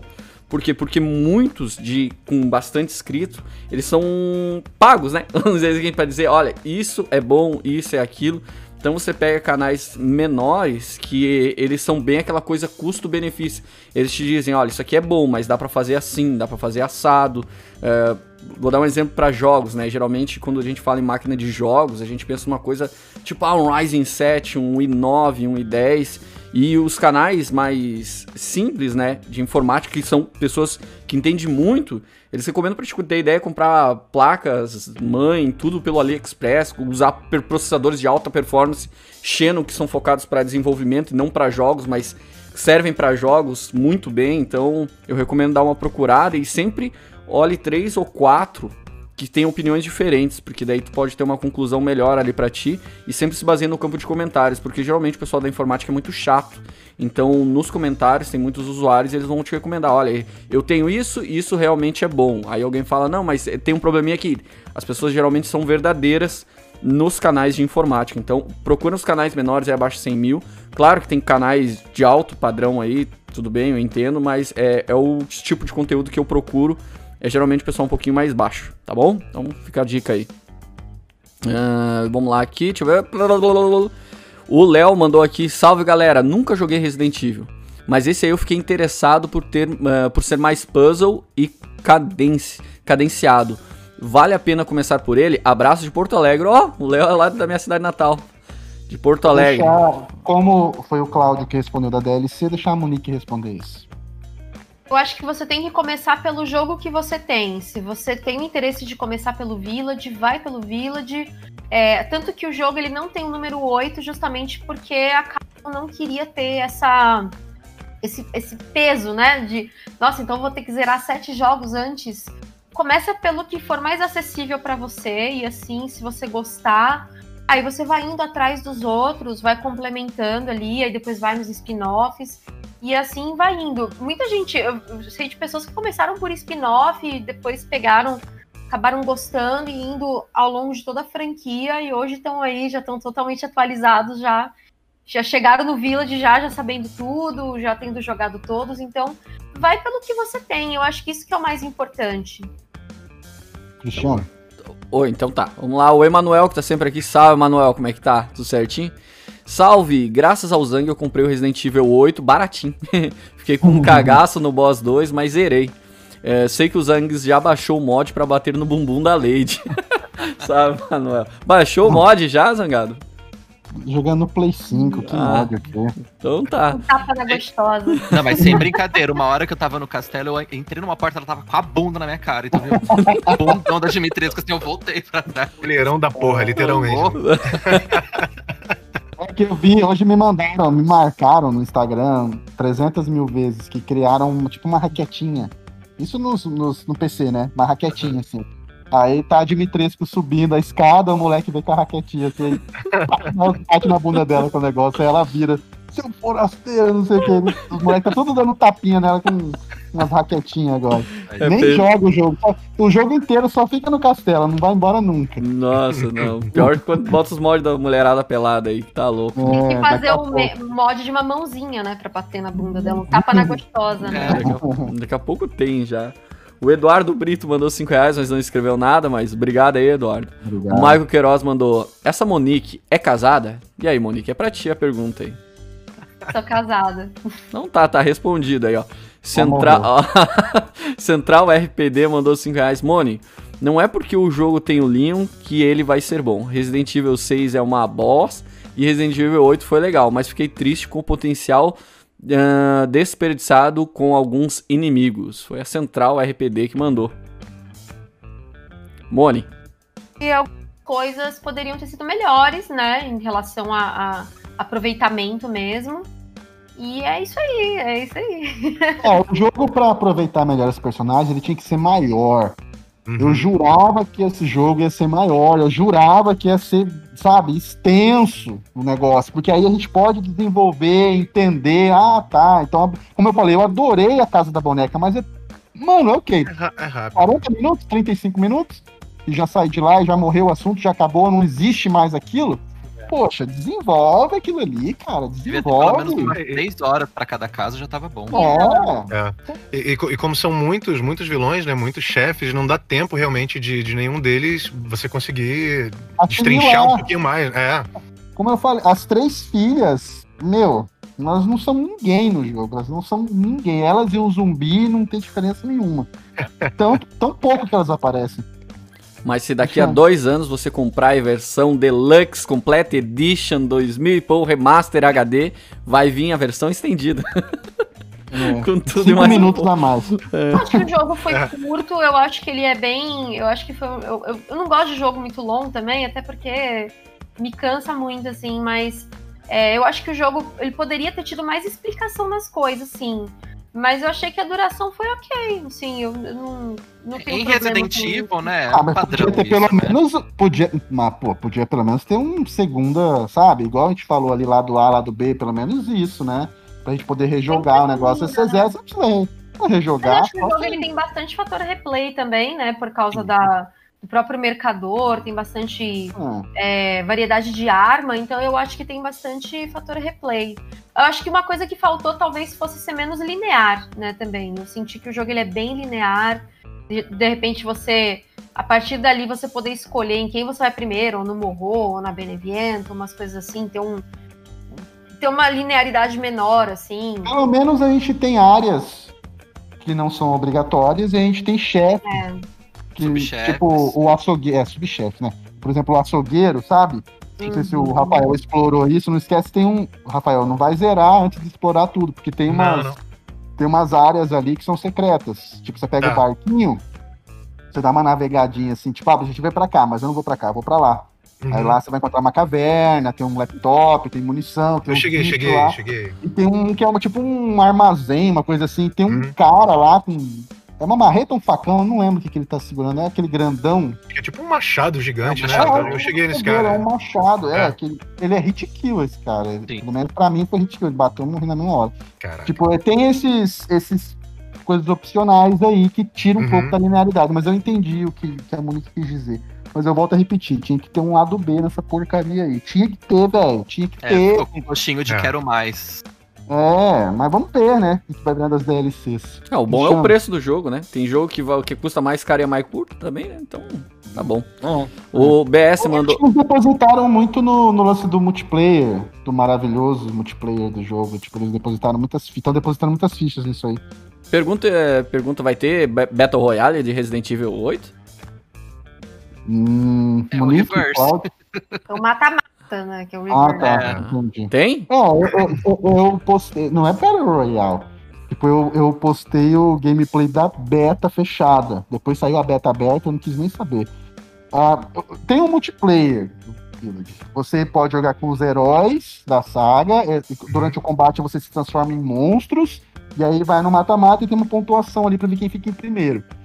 Muito ruim, velho. Mas... Enfim. Eu adoro quando o Zangado tá empolgado, daqui a pouco ele desmonta. É muito ruim. Não é pior que... Como que chama o...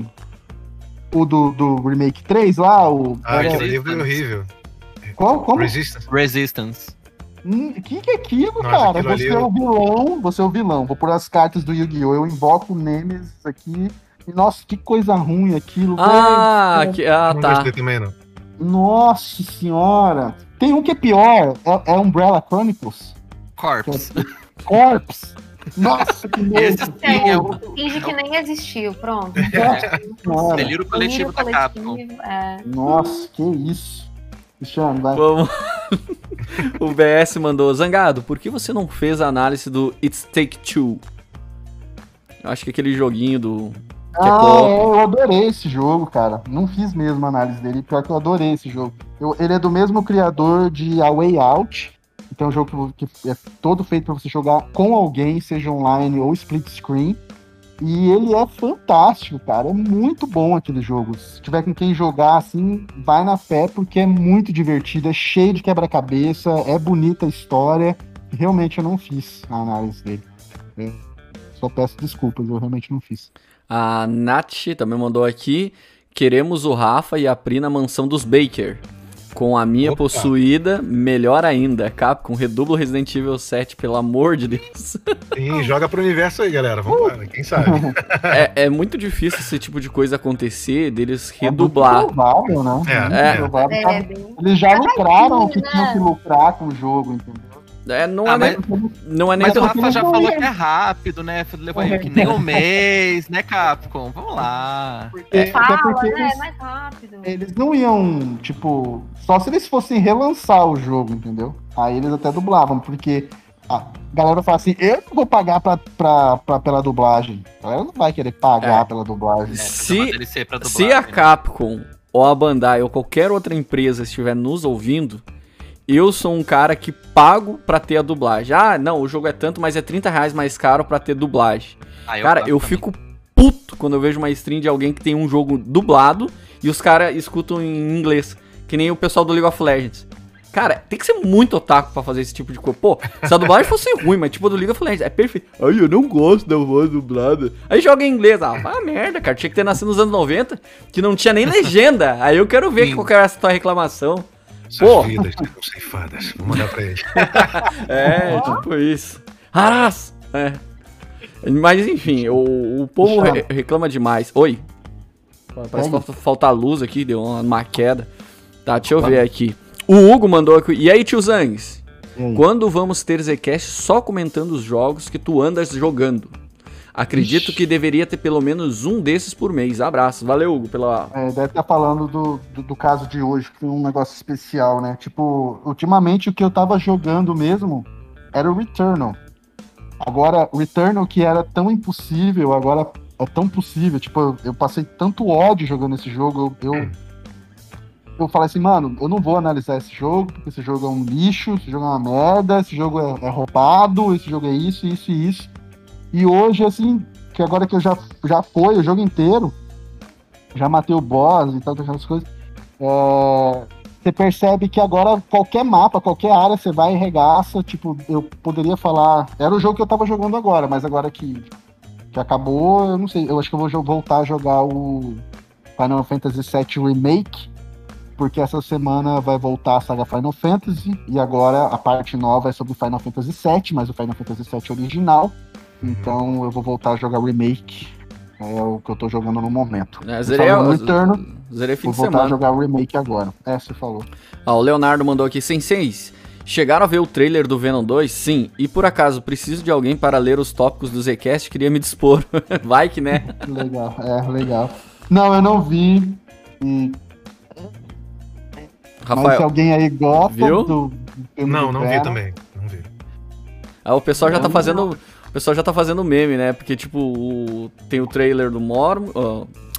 Mormons, né? Que é o vampiro, o do Cranage, tem Morbius. O Venom... Morbius, né? Isso. E daí, tipo, daí tem a foto lá do ator do Peter Parker lá, o Tom Holland, bem franzino, né? É isso que eu vou ter que enfrentar, não sei o quê. Inclusive, a atenção que deram tão grande pro Homem-Aranha novo que vai sair... que já estão... A Sony tá querendo fazer um filme só. Ó, o Rafael já tá com a cara ali de quem sabe alguma coisa. Não, não. Ah, não. Eu vi ele fazendo careta, a mesma careta que o Cláudio faz quando fala alguma coisa ali, um spoiler da Resident Evil. Não pode falar, não pode falar. Nem força, cara, não pode. Mas a Sony tá querendo fazer o... Trazer um... Começar de novo a trilogia com eles lá. Só deles, entendeu? Deixar o tom lá com a Disney, mas eles querem começar de novo a fazer pela repercussão positiva que teve aí com relação à volta do Maguire. Eles querem fazer o Maguire continuar, entendeu? Fazer o Homem-Aranha 4. Putz, tomara. Prefiro muito mais. Eu nem postei lá no grupo do Zcast lá, mas tem foto dele, que o pessoal tirou foto na rua, ele já com o corpo inchado já, né? Que ele voltou a malhar, aí já tá aparecendo bastante peitoral. Mas aí é pro Homem-Aranha do Tom. Tô falando que a Sony quer fazer um dele. Mas aí ele já vai estar preparado, entendeu? Vai estar no embalo. Se a aceitação for grande no do Peter, do da Disney, de repente... Cara, todo mundo vai... Tipo, se tivesse um controle remoto no cinema, as pessoas iam dar só skip, assim, na parte do Tom, pra chegar na parte do Toby. Com certeza. Melhor Homem-Aranha, porra. De longe. Então tá, graças a Deus, pessoas que concordam comigo. Manoel. Quem que não concorda? Tem gente que prefere o do Andrew Garfield. O Garfield, assim, ó, a gente vai mudar o tópico da live, mas a gente já falou sobre isso. O Maguire, como Homem-Aranha, o Garfield acabou sendo o melhor porque eles pegaram os erros do Maguire e botaram mais piada, mais descontraído, não sei o quê. Só que os filmes do Garfield não são legais, entendeu? Tipo, não são bons. Não é culpa do Garfield, não é culpa do... É culpa do roteiro mesmo. O Homem-Aranha 2, apesar de ter aquele romance com a Emma, ser muito mais bonito e envolvente que os romances do Maguire com a Mary Jane, é muito mais. É porque o diretor do filme do Homem-Aranha, do Garfield, do Amazing 2, mudei totalmente o nome da live, do Amazing 2, é o mesmo que fez aquele filme 500 Dias... pra ficar com ela, ou 500 dias com ela. Então, tipo, o cara já tinha uma experiência com romance, então o cara sabia desenvolver, então ele botou um romance da Emma com Garfield e ficou convincente. E os caras já namoravam na vida real também, aí ficou mais convincente ainda, ficou bonita a história. Mas o roteiro do Electro, que não é vilão, o Electro é mais um coitado do que um vilão, e o outro doente... horroroso. Mas não dá spoiler do filme do Andrew. Filme novo, lançamento. O Manuel aqui, deixa eu seguir ficha aqui, senão ele não vai dormir hoje. Mandou aqui, só fiquei pensando no Peter Griffin quando o Ethan fala com o Duke. Lembrou bastante. O Duke, eu adorei o Duke, velho, no jogo. Na moral, eu achei um personagem muito legal. Gostei muito também. Debochado. Sim, dizem que vai ter o... Dizem não, mas eu acho que o Cláudio deve saber. Tipo, vai ter o remake do 4, né, Cláudio? Em 2022, 2023? Pelo que todo mundo tá falando até agora, e a Capcom ainda não confirmou nada, mas a gente sabe que a Capcom é dessas. Ela gosta de soltar o negócio já no nosso colo. E, assim, é bem possível que o remake tenha... 2022, 2023, né? Alguma coisa assim. E aí, no caso, já puxando um outro raciocínio que foi da Monique na última Zcast, que ela falou que esse remake são reimaginações, né? Das histórias que a gente já viu. Então eu imagino que um remake do 4 vai fazer o mercador, o vendedor, ter uma personalidade agora. Tipo assim, é possível que ele fique como o Duke, que ele converse com o Leon, que ele não seja só hello stranger, o que você quer vender, o que você quer comprar. Tipo, ele vai trocar uma ideia, né? Vamos ver. 2023, o pessoal aceitou bem o Duke nessa versão e muitas referências. Mas ele é bom pra caramba. Ele é demais, ele é demais. Todo mundo gosta de um gordinho, né? Quem é que não gosta? Ainda mais ali numa situação daquela... O gordinho ali, simpático. A dublagem dele... Ethan Winters. Aliás, toda a dublagem, mas... Nossa, ficou muito bom. Ele é parça, mano. Ele é parça mesmo. Tipo, ele tá ali, você vê que ele tá disposto a ajudar. Não é só fazer dinheiro, entendeu? E ele falando da Dimitrescu, que cinturinha. É, muito bom isso. Ai. Vamos lá, o Ronaldo mandou aqui: boa noite a todos, Rafael, sou seu fã desde 2010 em Enrolados. Agora o nosso bardo do humilde bruxo Ronaldo Garoto mandou. Quem que você fez no Enrolados? No Enrolados, eu na verdade eu ia fazer o Flynn dublando e cantando, mas aí botaram o Luciano Huck, né? É isso! É. O Luciano Huck foi lá e estragou o filme inteiro, né? Eu tô ligado. Eu odeio Enrolados porque é o Luciano Huck que dubla. E é uma merda. Ele estragou o filme inteiro. Ficou inassistível Enrolados por causa dele. Era pra ser o cara que tá aqui, que é dublador e tal, botaram o cara lá e ficou uma merda. Enrolados é um desenho que eu assisto legendado, porque é uma merda. É, cara, eu também não gostei, mas assim, engraçado, velho, que hoje em dia eu vejo muita gente, naquela época não, 100% dos comentários eram negativos. Hoje em dia eu vejo muita gente falando que gosta mas sabe por quê? Porque assim, já fazem 10 anos, né? Então, tipo, já caiu na memória afetiva da galera, assim, sabe? Ô, Rafa, e me fala uma coisa rapidinho. Na indústria de games, pelo que eu conversei com a Capcom já, com os meninos, o Jean, o Denis, o Fabão, eles estavam procurando as pessoas certas mesmo pra fazer a dublagem. Que a gente viu jogos grandes que nem o Mortal Kombat, a Peach dublando a Cassie Cage. E o povo zoando muito, tipo, eu vou equalizar a sua cara. Nossa, é, tipo, é isso da indústria, assim, tentar chamar os famosos pra ver se pega mesmo, porque vocês foram excelentes no negócio. Não, sim, só antes do Rafael responder, a Peach, coitada, ela fez um trabalho nojento, mas ela pediu desculpa, ela disse que não sabia, que ela não tinha experiência, ela avisou que ela não tinha experiência, e as pessoas botaram ela numa sinuca de bico, como falam, botaram ela numa enrascada. A culpa é quem falou, não é dela. Foi o que eu falei na época que eu fiz a análise do Mortal Kombat, eu falei, não é culpa dela, é culpa de quem botou ela lá, da direção de botar ela lá. Peraí, Zangado passando o pano, peraí. No caso do Roger, no BF Hardline, que foi o meu senhor. Ali foi má vontade mesmo. E aí a galera eu achei engraçado, a galera foi lá falar no Twitter com o Roger, assim, tipo, pô, Roger, ficou ruim a dublagem. Como que ele respondia? Vai tomar no seu cu. Ele escrevia desse jeito, mandava mention direto. Vai tomar no seu cu. Eu nem jogo essa bosta, vai se fuder você. Desse jeito, cara. Escrotão, é. O cara tava no escrotismo, assim, nível 9000, tá ligado? Tipo, aí é diferente da Peach. A Peach falou, desculpa. O Roger falou, foda-se, eu não vou jogar, foda-se você. Cara, tenso. Ganhei meu dinheiro lá, agora que se foda aí, pô. Ele foi bem nessa, tô um pouco de tempo. Rafael, o Cláudio perguntou e o Rafael não respondeu. Tá, não, então assim, nos games e no cinema, enfim, há muito essa cultura agora de se chamar pessoas famosas pra dublar justamente pelo marketing, né? Isso acontece muito. Minha visão, pessoal, é que, tipo, 80%, 90% dos casos não fica legal realmente, porque uma coisa, tirando a Peach, que é cantora, não sei se ela teve alguma passagem pelo teatro na vida dela, mas trazendo um pouco para o cinema e para dublagem normal, o que a gente costuma falar é que todo dublador é ator, mas nem todo ator é dublador. Então assim, a gente tem dentro da área de atuação, né, dentro da área artística do ator e da atriz, tem algumas vertentes.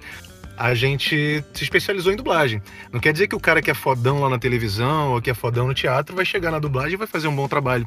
A gente tem vários casos aí que não ficaram bons os trabalhos. É porque é muito diferente, é uma técnica muito diferente. E aí você pega alguém, tipo a Peach, que não tinha essa vivência nem do teatro, nem da televisão, nem de nada. Solta ela lá numa parada totalmente nova pra ela. Não tinha como ficar bom, sabe? É muito difícil pegar alguém nesse esquema e fica bom. E esse lance do vou equalizar sua cara, eu fiquei sabendo que isso aí realmente foi ideia do cliente ali, né, cara? Eles que pediram pra ela falar isso, ela não queria falar.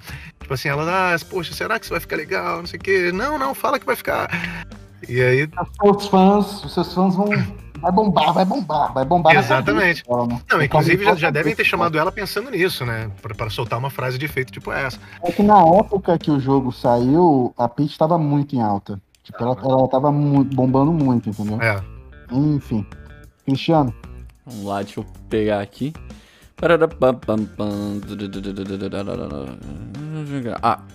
O Vitor mandou aqui. Eu ainda não joguei, porque o meu jogo ainda não chegou. Mas...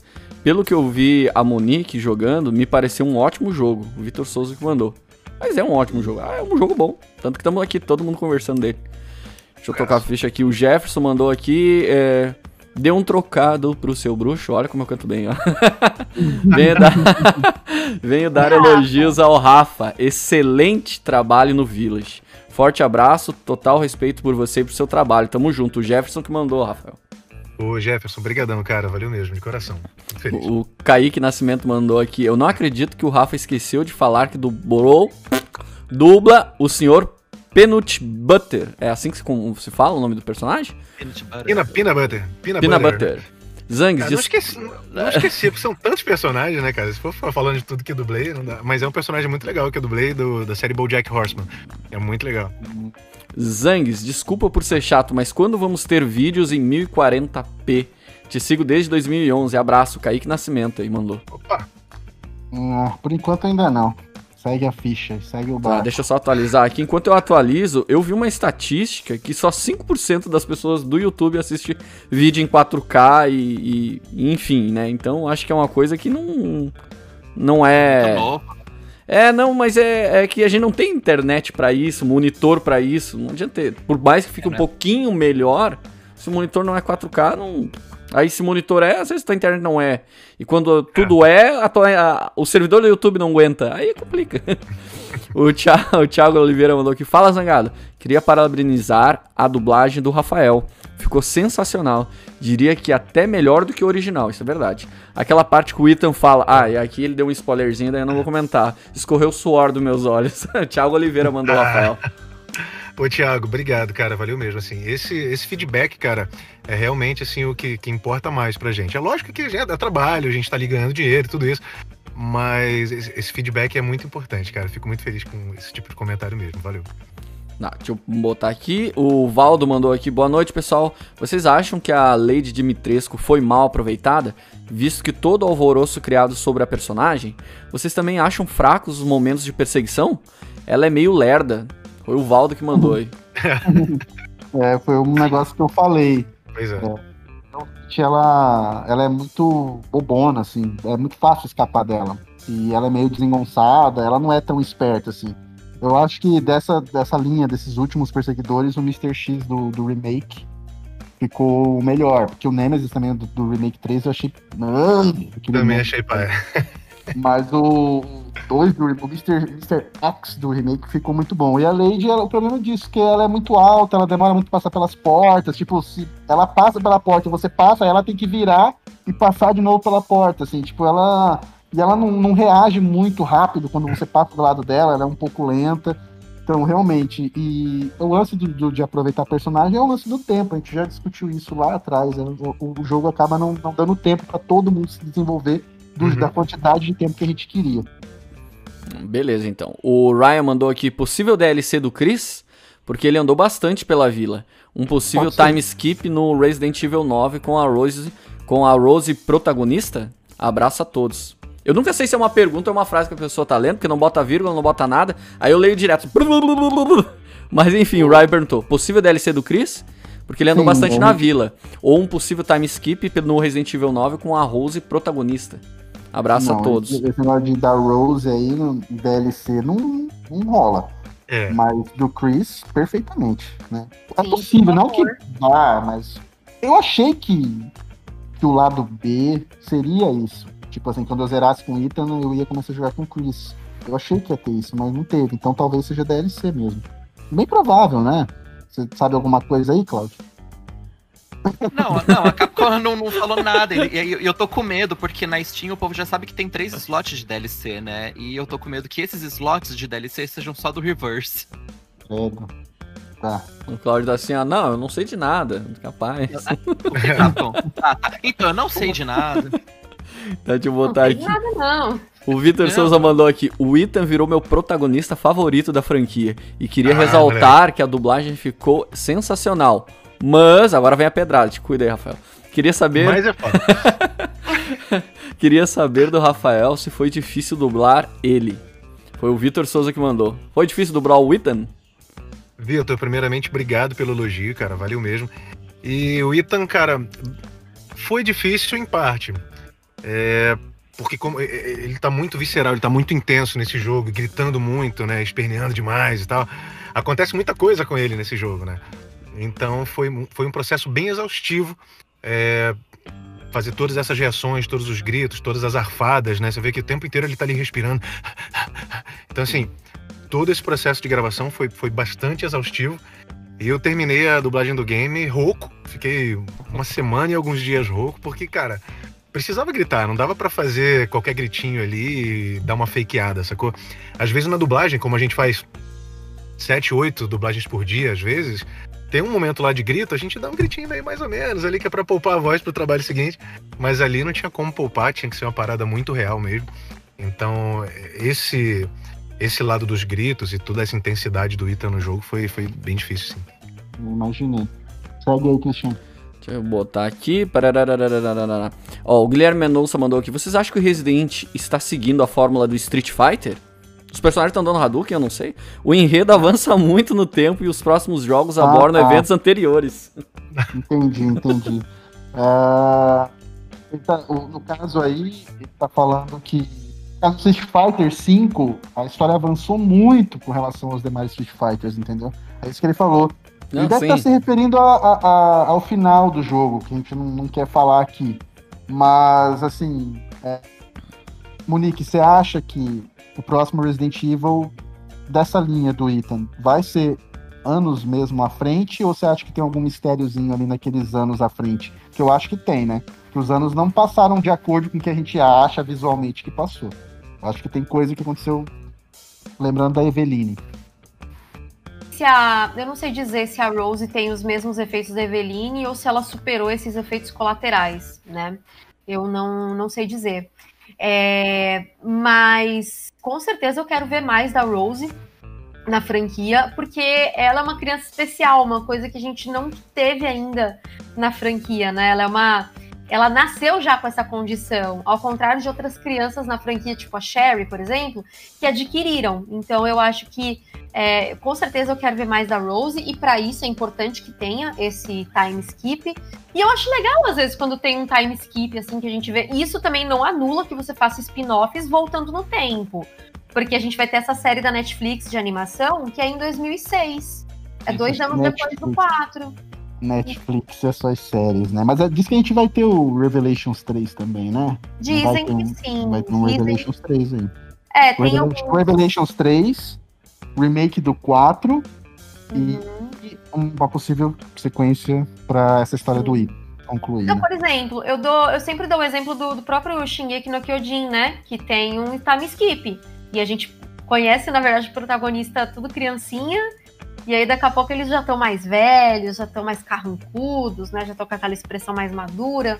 Então, eu acho legal quando tem um time skip, assim. Pô, ver o Chris no 1 e ver ele agora no Village, eu acho bem, bem interessante, assim. Eu gosto de ver, eu gosto dessas coisas de você ver o personagem mais velho. A Sherry, que a gente viu ela criancinha no 2, aí no 6 ela já tá uma mulher. Eu gosto disso.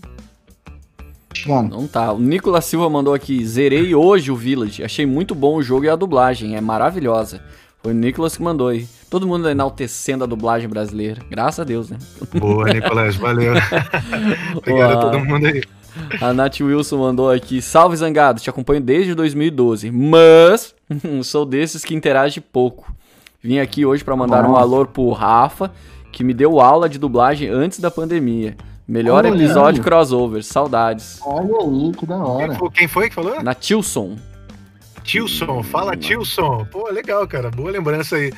Época pré-pandemia, né? Boa lembrança. A hora que voltar tudo normal aí, vamos ver se a gente investe alguma coisa na dublagem também. Opa. O Felipe mandou aqui: tio, você acha que alguns personagens dos antigos, do Resident, ainda vão aparecer? Foi o Felipe que mandou. Cara, eu queria um ápice das coisas. Eu queria... a gente torce pra ver um Resident Evil novo com o Leon, por exemplo. Tipo, eu queria que tivesse um Resident Evil que a dupla fosse Jill e Leon. Legal. Eu queria que acontecesse. Eu queria, mas eles não se esbarram, velho. Tipo, eles não... Sim. Sabe, parece que... Oi, eu sou o Leon. Oi, eu não... Sabe, os caras ficam mantendo os dois distantes o tempo todo. Podia ser o Ethan e a Jill também, né? Não mais a Jill, gente, tava bom, ia ser ótimo. Do jeito que tá as coisas, a gente, como eu falei, o que a gente tem pela nossa frente é 4 Remake, Revelations 3, que eu não sei do que mundo vai ser o Resident Evil Revelations 3, e a continuação do Liam. Mas a continuação do Liam, do Ethan, é coisa pra o quê? 2026, 2027. O remake do 4 é 2023. Final de 2022, início de 2023. E qual que é o outro? Revelations. Pra mim, a surpresa do dia vai ser a Capcom falar, ó, tem Revelations ano que vem. Tipo, essa é a minha surpresa, entendeu? Eu tô esperando isso. E aí vamos ver quem vem no Revelations, né? Vamos ver. Não vindo o Kiko do Resident Evil 2 tá bom. Do Revelations 2 tá bom. É, isso porque a Capcom falou que ia ser um jogo por ano agora, né? De Resident Evil, então... Nossa, é. Mas aí vai se perder igual a Ubisoft, se perder com Assassin's Creed. É, vai ser Assassin's Creed, é. É, mas... Creed se perdeu com mas mesmo você perdendo, vende bem, todo mundo fala bem. Vende porque... Não é assim. Vende como não? Porque tem uma base. Tipo assim, estabelecer uma base. Então, por exemplo, uma coisa que eu falei na análise do Valhalla. Valhalla é um puta jogo, velho.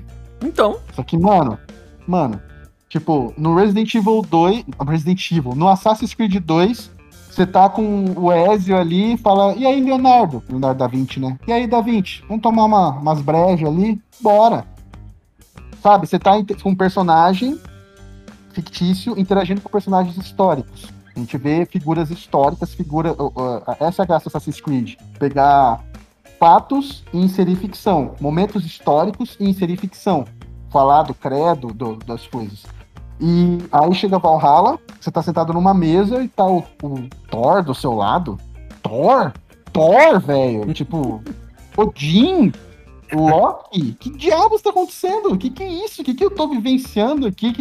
Poderes de trovão e não sei o que, mano, os caras foram gigante de gelo e tal, os caras foram longe, mano, demais, entendeu? Mas a galera que gosta de God of War, curte, tá ligado? O gameplay é gostoso, é desafiador, é legal, tem bastante coisa pra fazer, nem é Assassin's Creed, mano, nossa, não tem nada a ver com Assassin's Creed Valhalla, nada a ver, apesar de ter também algumas coisinhas ali da história, mas é um jogo bom, e aí fica nessa, tipo, como eles têm uma base estabelecida de fãs, eles vão vender pra aquela base, porque essa base compra qualquer merda, se o jogo for uma merda, eles compram, se o jogo for bom, eles compram, não interessa, eles vão vender. Então o lance é tentar pegar uma galera nova, pra manter aqueles milhões garantidos ali.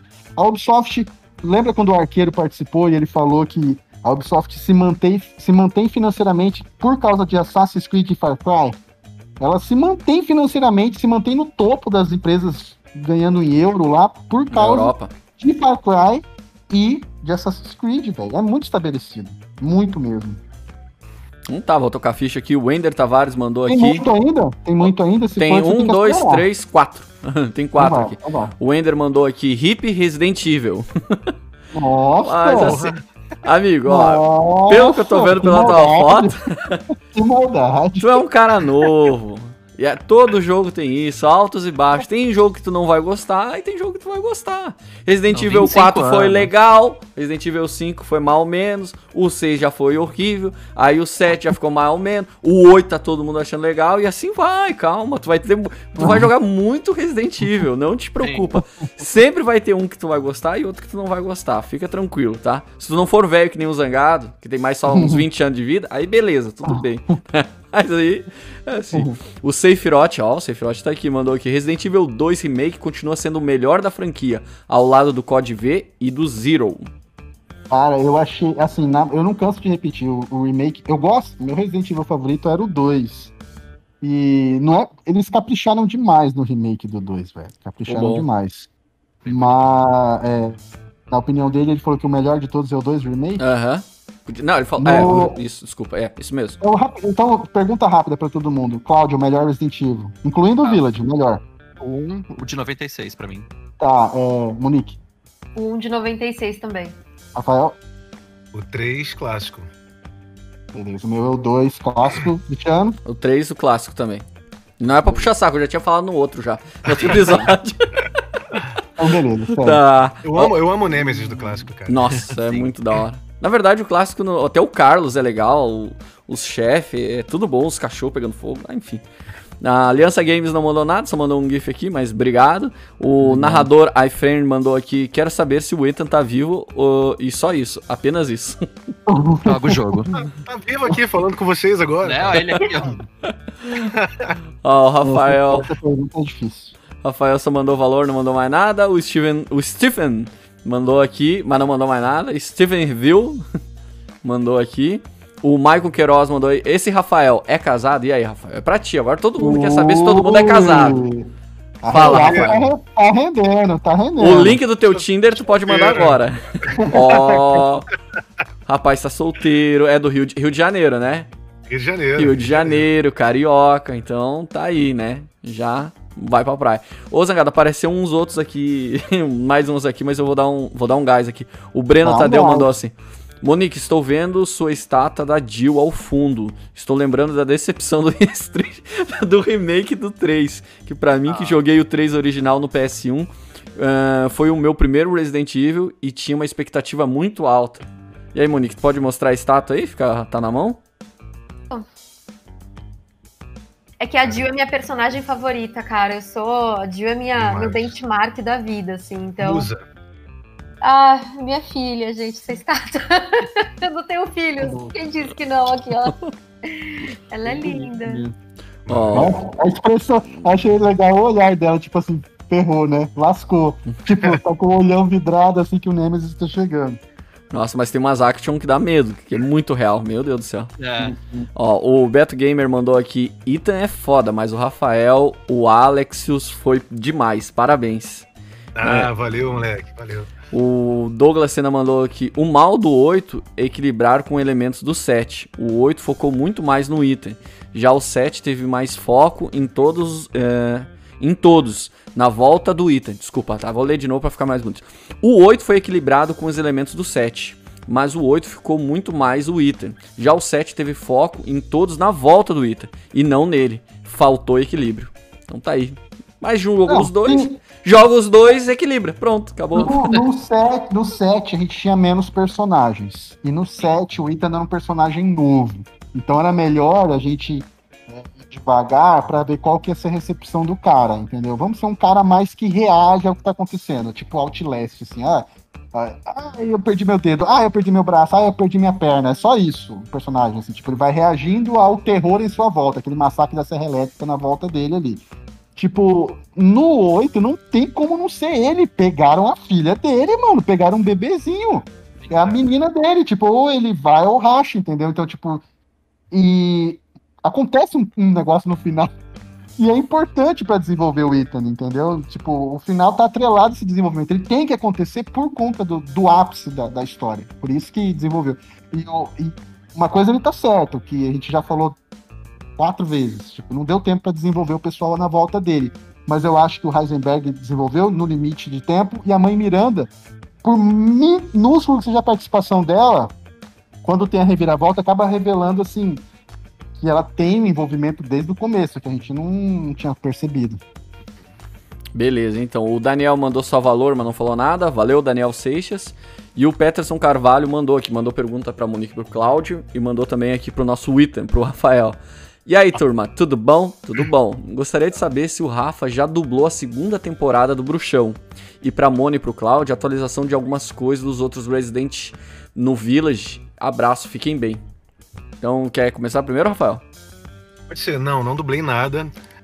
Não tenho nem informação ainda de quando vai chegar pra gente dublar, mas sigo aqui, ansioso, na expectativa. Mas se tivesse dublado também não poderia falar também, né? Não poderia falar, então, mas não dublei. Então tá dando uma gata. Mas não pode falar quando, por exemplo, você foi escolhido pra ser o dublador de, sei lá, do Gollum, novo Gollum. Uhum. Tipo, aí você não pode falar, beleza. Mas agora todo mundo já sabe, não pode falar mesmo assim. Mas então, não pode, cara. Isso é uma parada que eu também não entendo. Por exemplo, sei lá, Guardiões da Galáxia. Dublei Guardiões 1, Guardiões 2, veio Vingadores Guerra Infinita, confirmado, participação do Chris Pratt. Eu não podia falar.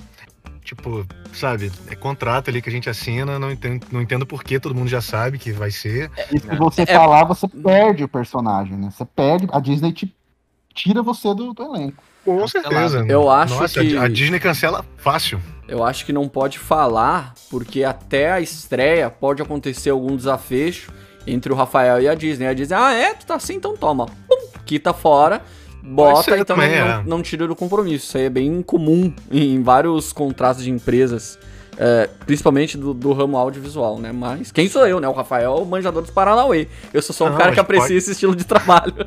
Mas pode ser, faz sentido, pode ser sim. É. Monique e Cláudio, alguma atualização dos outros Resident, do Village mesmo? Alguma coisa que vocês saibam? Ah, sim, de novidade. Qual era a pergunta que eles esqueceram a pergunta? É, tá, aqui, ó. Para Moni e Cláudio, atualização de algumas coisas dos outros Resident e no Village. E no Village também. Abraço, fiquem bem. Não entendi nada. É, então, a pergunta é assim mesmo. De jogo novo, mas a gente, por enquanto, não sabe de nada. Assim, eu acho que dá muita margem pra ter um remake do 4, realmente, até porque, como o Village e o 4 são bem parecidos, né? E o 4 inspirou o Village, né? Então eu acho que faz todo sentido, é aquele famoso matar dois coelhos com uma caixa d'água só, né? Então faz dois jogos bem parecidos logo e aí economiza, né, também. Então, pra mim, assim, quando eu vi o Village, eu falei, ah, é isso, vai... confirmado o remake do 4. Era só a Capcom testando a R-Engine ali pra ver se rodava mesmo o 4. Exatamente. E ó, Capcom roda. Ó, bem isso. Então aí finalizou aqui, Zangado. Beleza. Bom, a gente estourou o tempo bastante, não vamos nos alongar demais. Cláudio, muito obrigado pela participação, pelo seu tempo, e usa esses minutos finais, faz o seu jabá direitinho, bonitinho aí, viu? Manda ver. Então, gente, segue a gente lá, a gente também tá no rumo aí dos 100 mil aqui no YouTube. Igual a Moni, ela já tá ali batendo na porta já, a gente tá torcendo pra chegar logo pra Moni. Mas no review também, venham aqui seguir a gente tem lives também todos os dias, conteúdos ali no review. Residentevil.com.br é o site, aqui em todas as outras redes sociais é ReviewBR, tudo junto, tá? Que vocês conseguem achar a gente. Segue lá, conteúdo bonitinho de Resident Evil completinho pra vocês. E no da Moni também, né, Moni? Monique, mesma coisa, usa os minutinhos finais pra fazer seu jabá, pra você chegar nos 100 mil inscritos, pra ganhar a plaquinha que você tanto almeja. Vai lá. Olha, eu acabei de ver aqui que faltam 101 inscritos. Gente, 101, vai lá. Gente, ó, só se inscreve aí, pra ganhar a plaquinha, vai, só pra ela pedir. Tem 2.400 pessoas assistindo a live. A Nath já postou o link aí do canal da Moni. Vai lá no canal da Monique, vamos bater essas 100 pessoas aí pra ela ganhar a plaquinha, vai lá. Vai lá, hein, gente. Eu sou legal, gente, eu prometo, eu sou limpinha, sou pobre, mas sou limpinha. Então, eu sou legal, tem bastante gameplay, tem muita entrevista, tem muito vídeo, tem muita live. A interação nas lives é muito legal, a gente se diverte muito, então vem fazer parte da família Database, youtube.com. Dá a plaquinha pra ela, vai, dá a plaquinha que ela merece. Dá a plaquinha, dá a plaquinha. Só pra vocês não acharem que ela tá aí por qualquer coisa, quanto tempo você tá fazendo isso já? Fala. Eu já produzo conteúdo de Resident Evil há mais de 20 anos já. Pessoal, 100 pessoas, vai lá, vai. Não custa nada. Fala das suas redes sociais também, que você não falou. Tá, meu Twitter é twitter.com/residentevilDB, tô nervosa, gente. twitter.com/residentevilDB e meu Instagram, instagram.com/residentevildatabase. Participo bastante dos stories, às vezes eu mostro até uns negócios que não tem nada a ver com Resident Evil, assim, tipo, mostro meu almoço. Então, mas é legal, gente, é legal. Eu sou pobre, mas sou limpinha. Chega mais e vem falar de Resident Evil nas nossas lives e nos nossos vídeos também. Então, chega mais. Valeu. Rafael, brigadão, você tá cansado aí. A gente fez o Zcast hoje mais tarde, porque o Rafael tinha compromisso, tá dublando aí desde a 48 horas direto dublando hoje aí, parou só pra poder participar. Muito obrigado pela participação. Fico feliz que você é gente boa, que você não é arrogante, nem babaca, então isso é muito legal quando a gente conhece a pessoa e percebe que a pessoa é gente boa. Aí é sempre bom. Mas aproveita o tempo aí, meu querido. Senhor das Estrelas, faz seu jabá também. Cara, te agradeço demais, valeu mesmo, pô, tá sendo show de bola, assim, toda essa repercussão a respeito do Resident, todo o bate-papo que eu tenho tido com a galera, todos os vídeos que eu tenho gravado, tem sido espetacular mesmo, sensacional, e eu como fã, assim, a sensação é indescritível de estar participando desse momento agora, ainda mais de uma forma tão histórica, né, como a primeira localização da saga.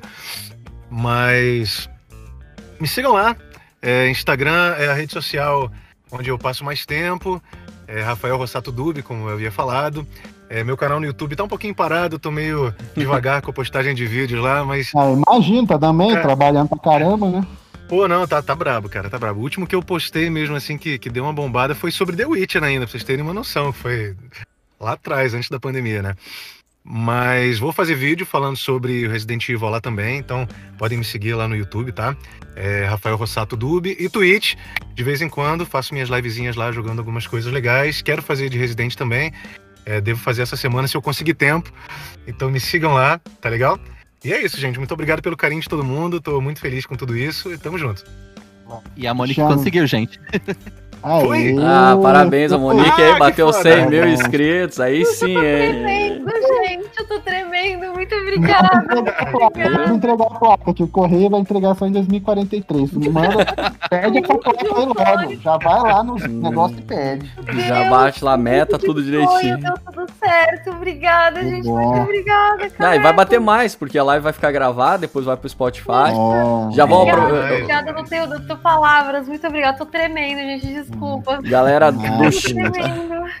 do chat aí. Finalizando a noite, quem não deu like, aproveita e dá um like, compartilha a live aí, segue o Zangado nas redes sociais dele, se quiserem seguir na minha também, eu tenho o Instagram e tenho meu próprio canal, que é Crista7x, eu posto alguns conteúdos de jogos de luta, Street Fighter, na verdade hoje em dia eu tô jogando mais a Guilty Gear, o Grand Blue Fantasy e o Dragon Ball Fighters, né, que é o carro-chefe lá do canal. Mas o mais importante, pessoal, deixa o like, compartilha a live. Obrigado, Monique, parabéns pelos 6 mil aí. Valeu, Cláudio, Jesse. O Cláudio é muito legal, tem bastante conteúdo mesmo lá no canal do review dele, lá de colecionador. Lá, Rafael. Pô, foi mal, nem agradecer aí o Cláudio e a Monique também pelo bate-papo. Ah, obrigado, também, Rafa. Pô, valeu mesmo aí. Rafael, obrigado aí por ter cedido o tempo aí. Desculpa se eu te incomodei ali, que eu mando uns áudios meio longos no Arts ali. Que isso, cara. Já virou meu xará, meu faixa aí, vamos combinar de jogar uma coisa junto aí. Aí a hora que tu precisar de ajuda lá com o teu canal, alguma coisinha assim, alguma dúvida aí, tô à disposição aí. Obrigado a todo mundo e não esqueça de deixar um gostei, um favorito, dá o like e dá o coraçãozinho lá no Spotify, se você não segue o nosso canal lá, Zcast no Spotify, Google Podcast, deixa eu ver, tá tudo que é plataforma, menos no Deezer, não sei porquê, né? Mas enfim, valeu galera, valeu Zangado, boa noite pra todo mundo, um abraço, Zangado, continue. Bom, boa noite a todos, hoje foi bem extenso, mas foi bem legal, é isso que importa. Eu vou cogitar fazer algumas outras lives, alguns outros podcasts focados em jogos, assim, tipo, um tema, sei lá, Castlevania, Souls-like, alguma coisa, desde que esse assunto esteja em relevância, né? Não aleatoriamente. No caso, teve Resident Evil, a gente fez uma live de Resident Evil. Se tiver um lançamento, a gente faz uma live relacionada a esse lançamento, de preferência depois que saiu, vale ou não a pena jogar. Tenham todos uma ótima noite, um ótimo início de semana. Amanhã tem vídeo, amanhã na hora do almoço, meio-dia, tem o gameplay do New World, que é um jogo de MMO produzido pela Amazon Studio Games, um alpha fechado que eu gravei. E essa semana a gente deve ter saga Final Fantasy, falando do Final Fantasy VII. Muito obrigado, Cláudio, muito obrigado, Rafael, Cristiano, Monique, parabéns, você merece, são 20 anos do seu trabalho. Um grande abraço, tudo de melhor, valeu, falou, até. Valeu, gente. Mais.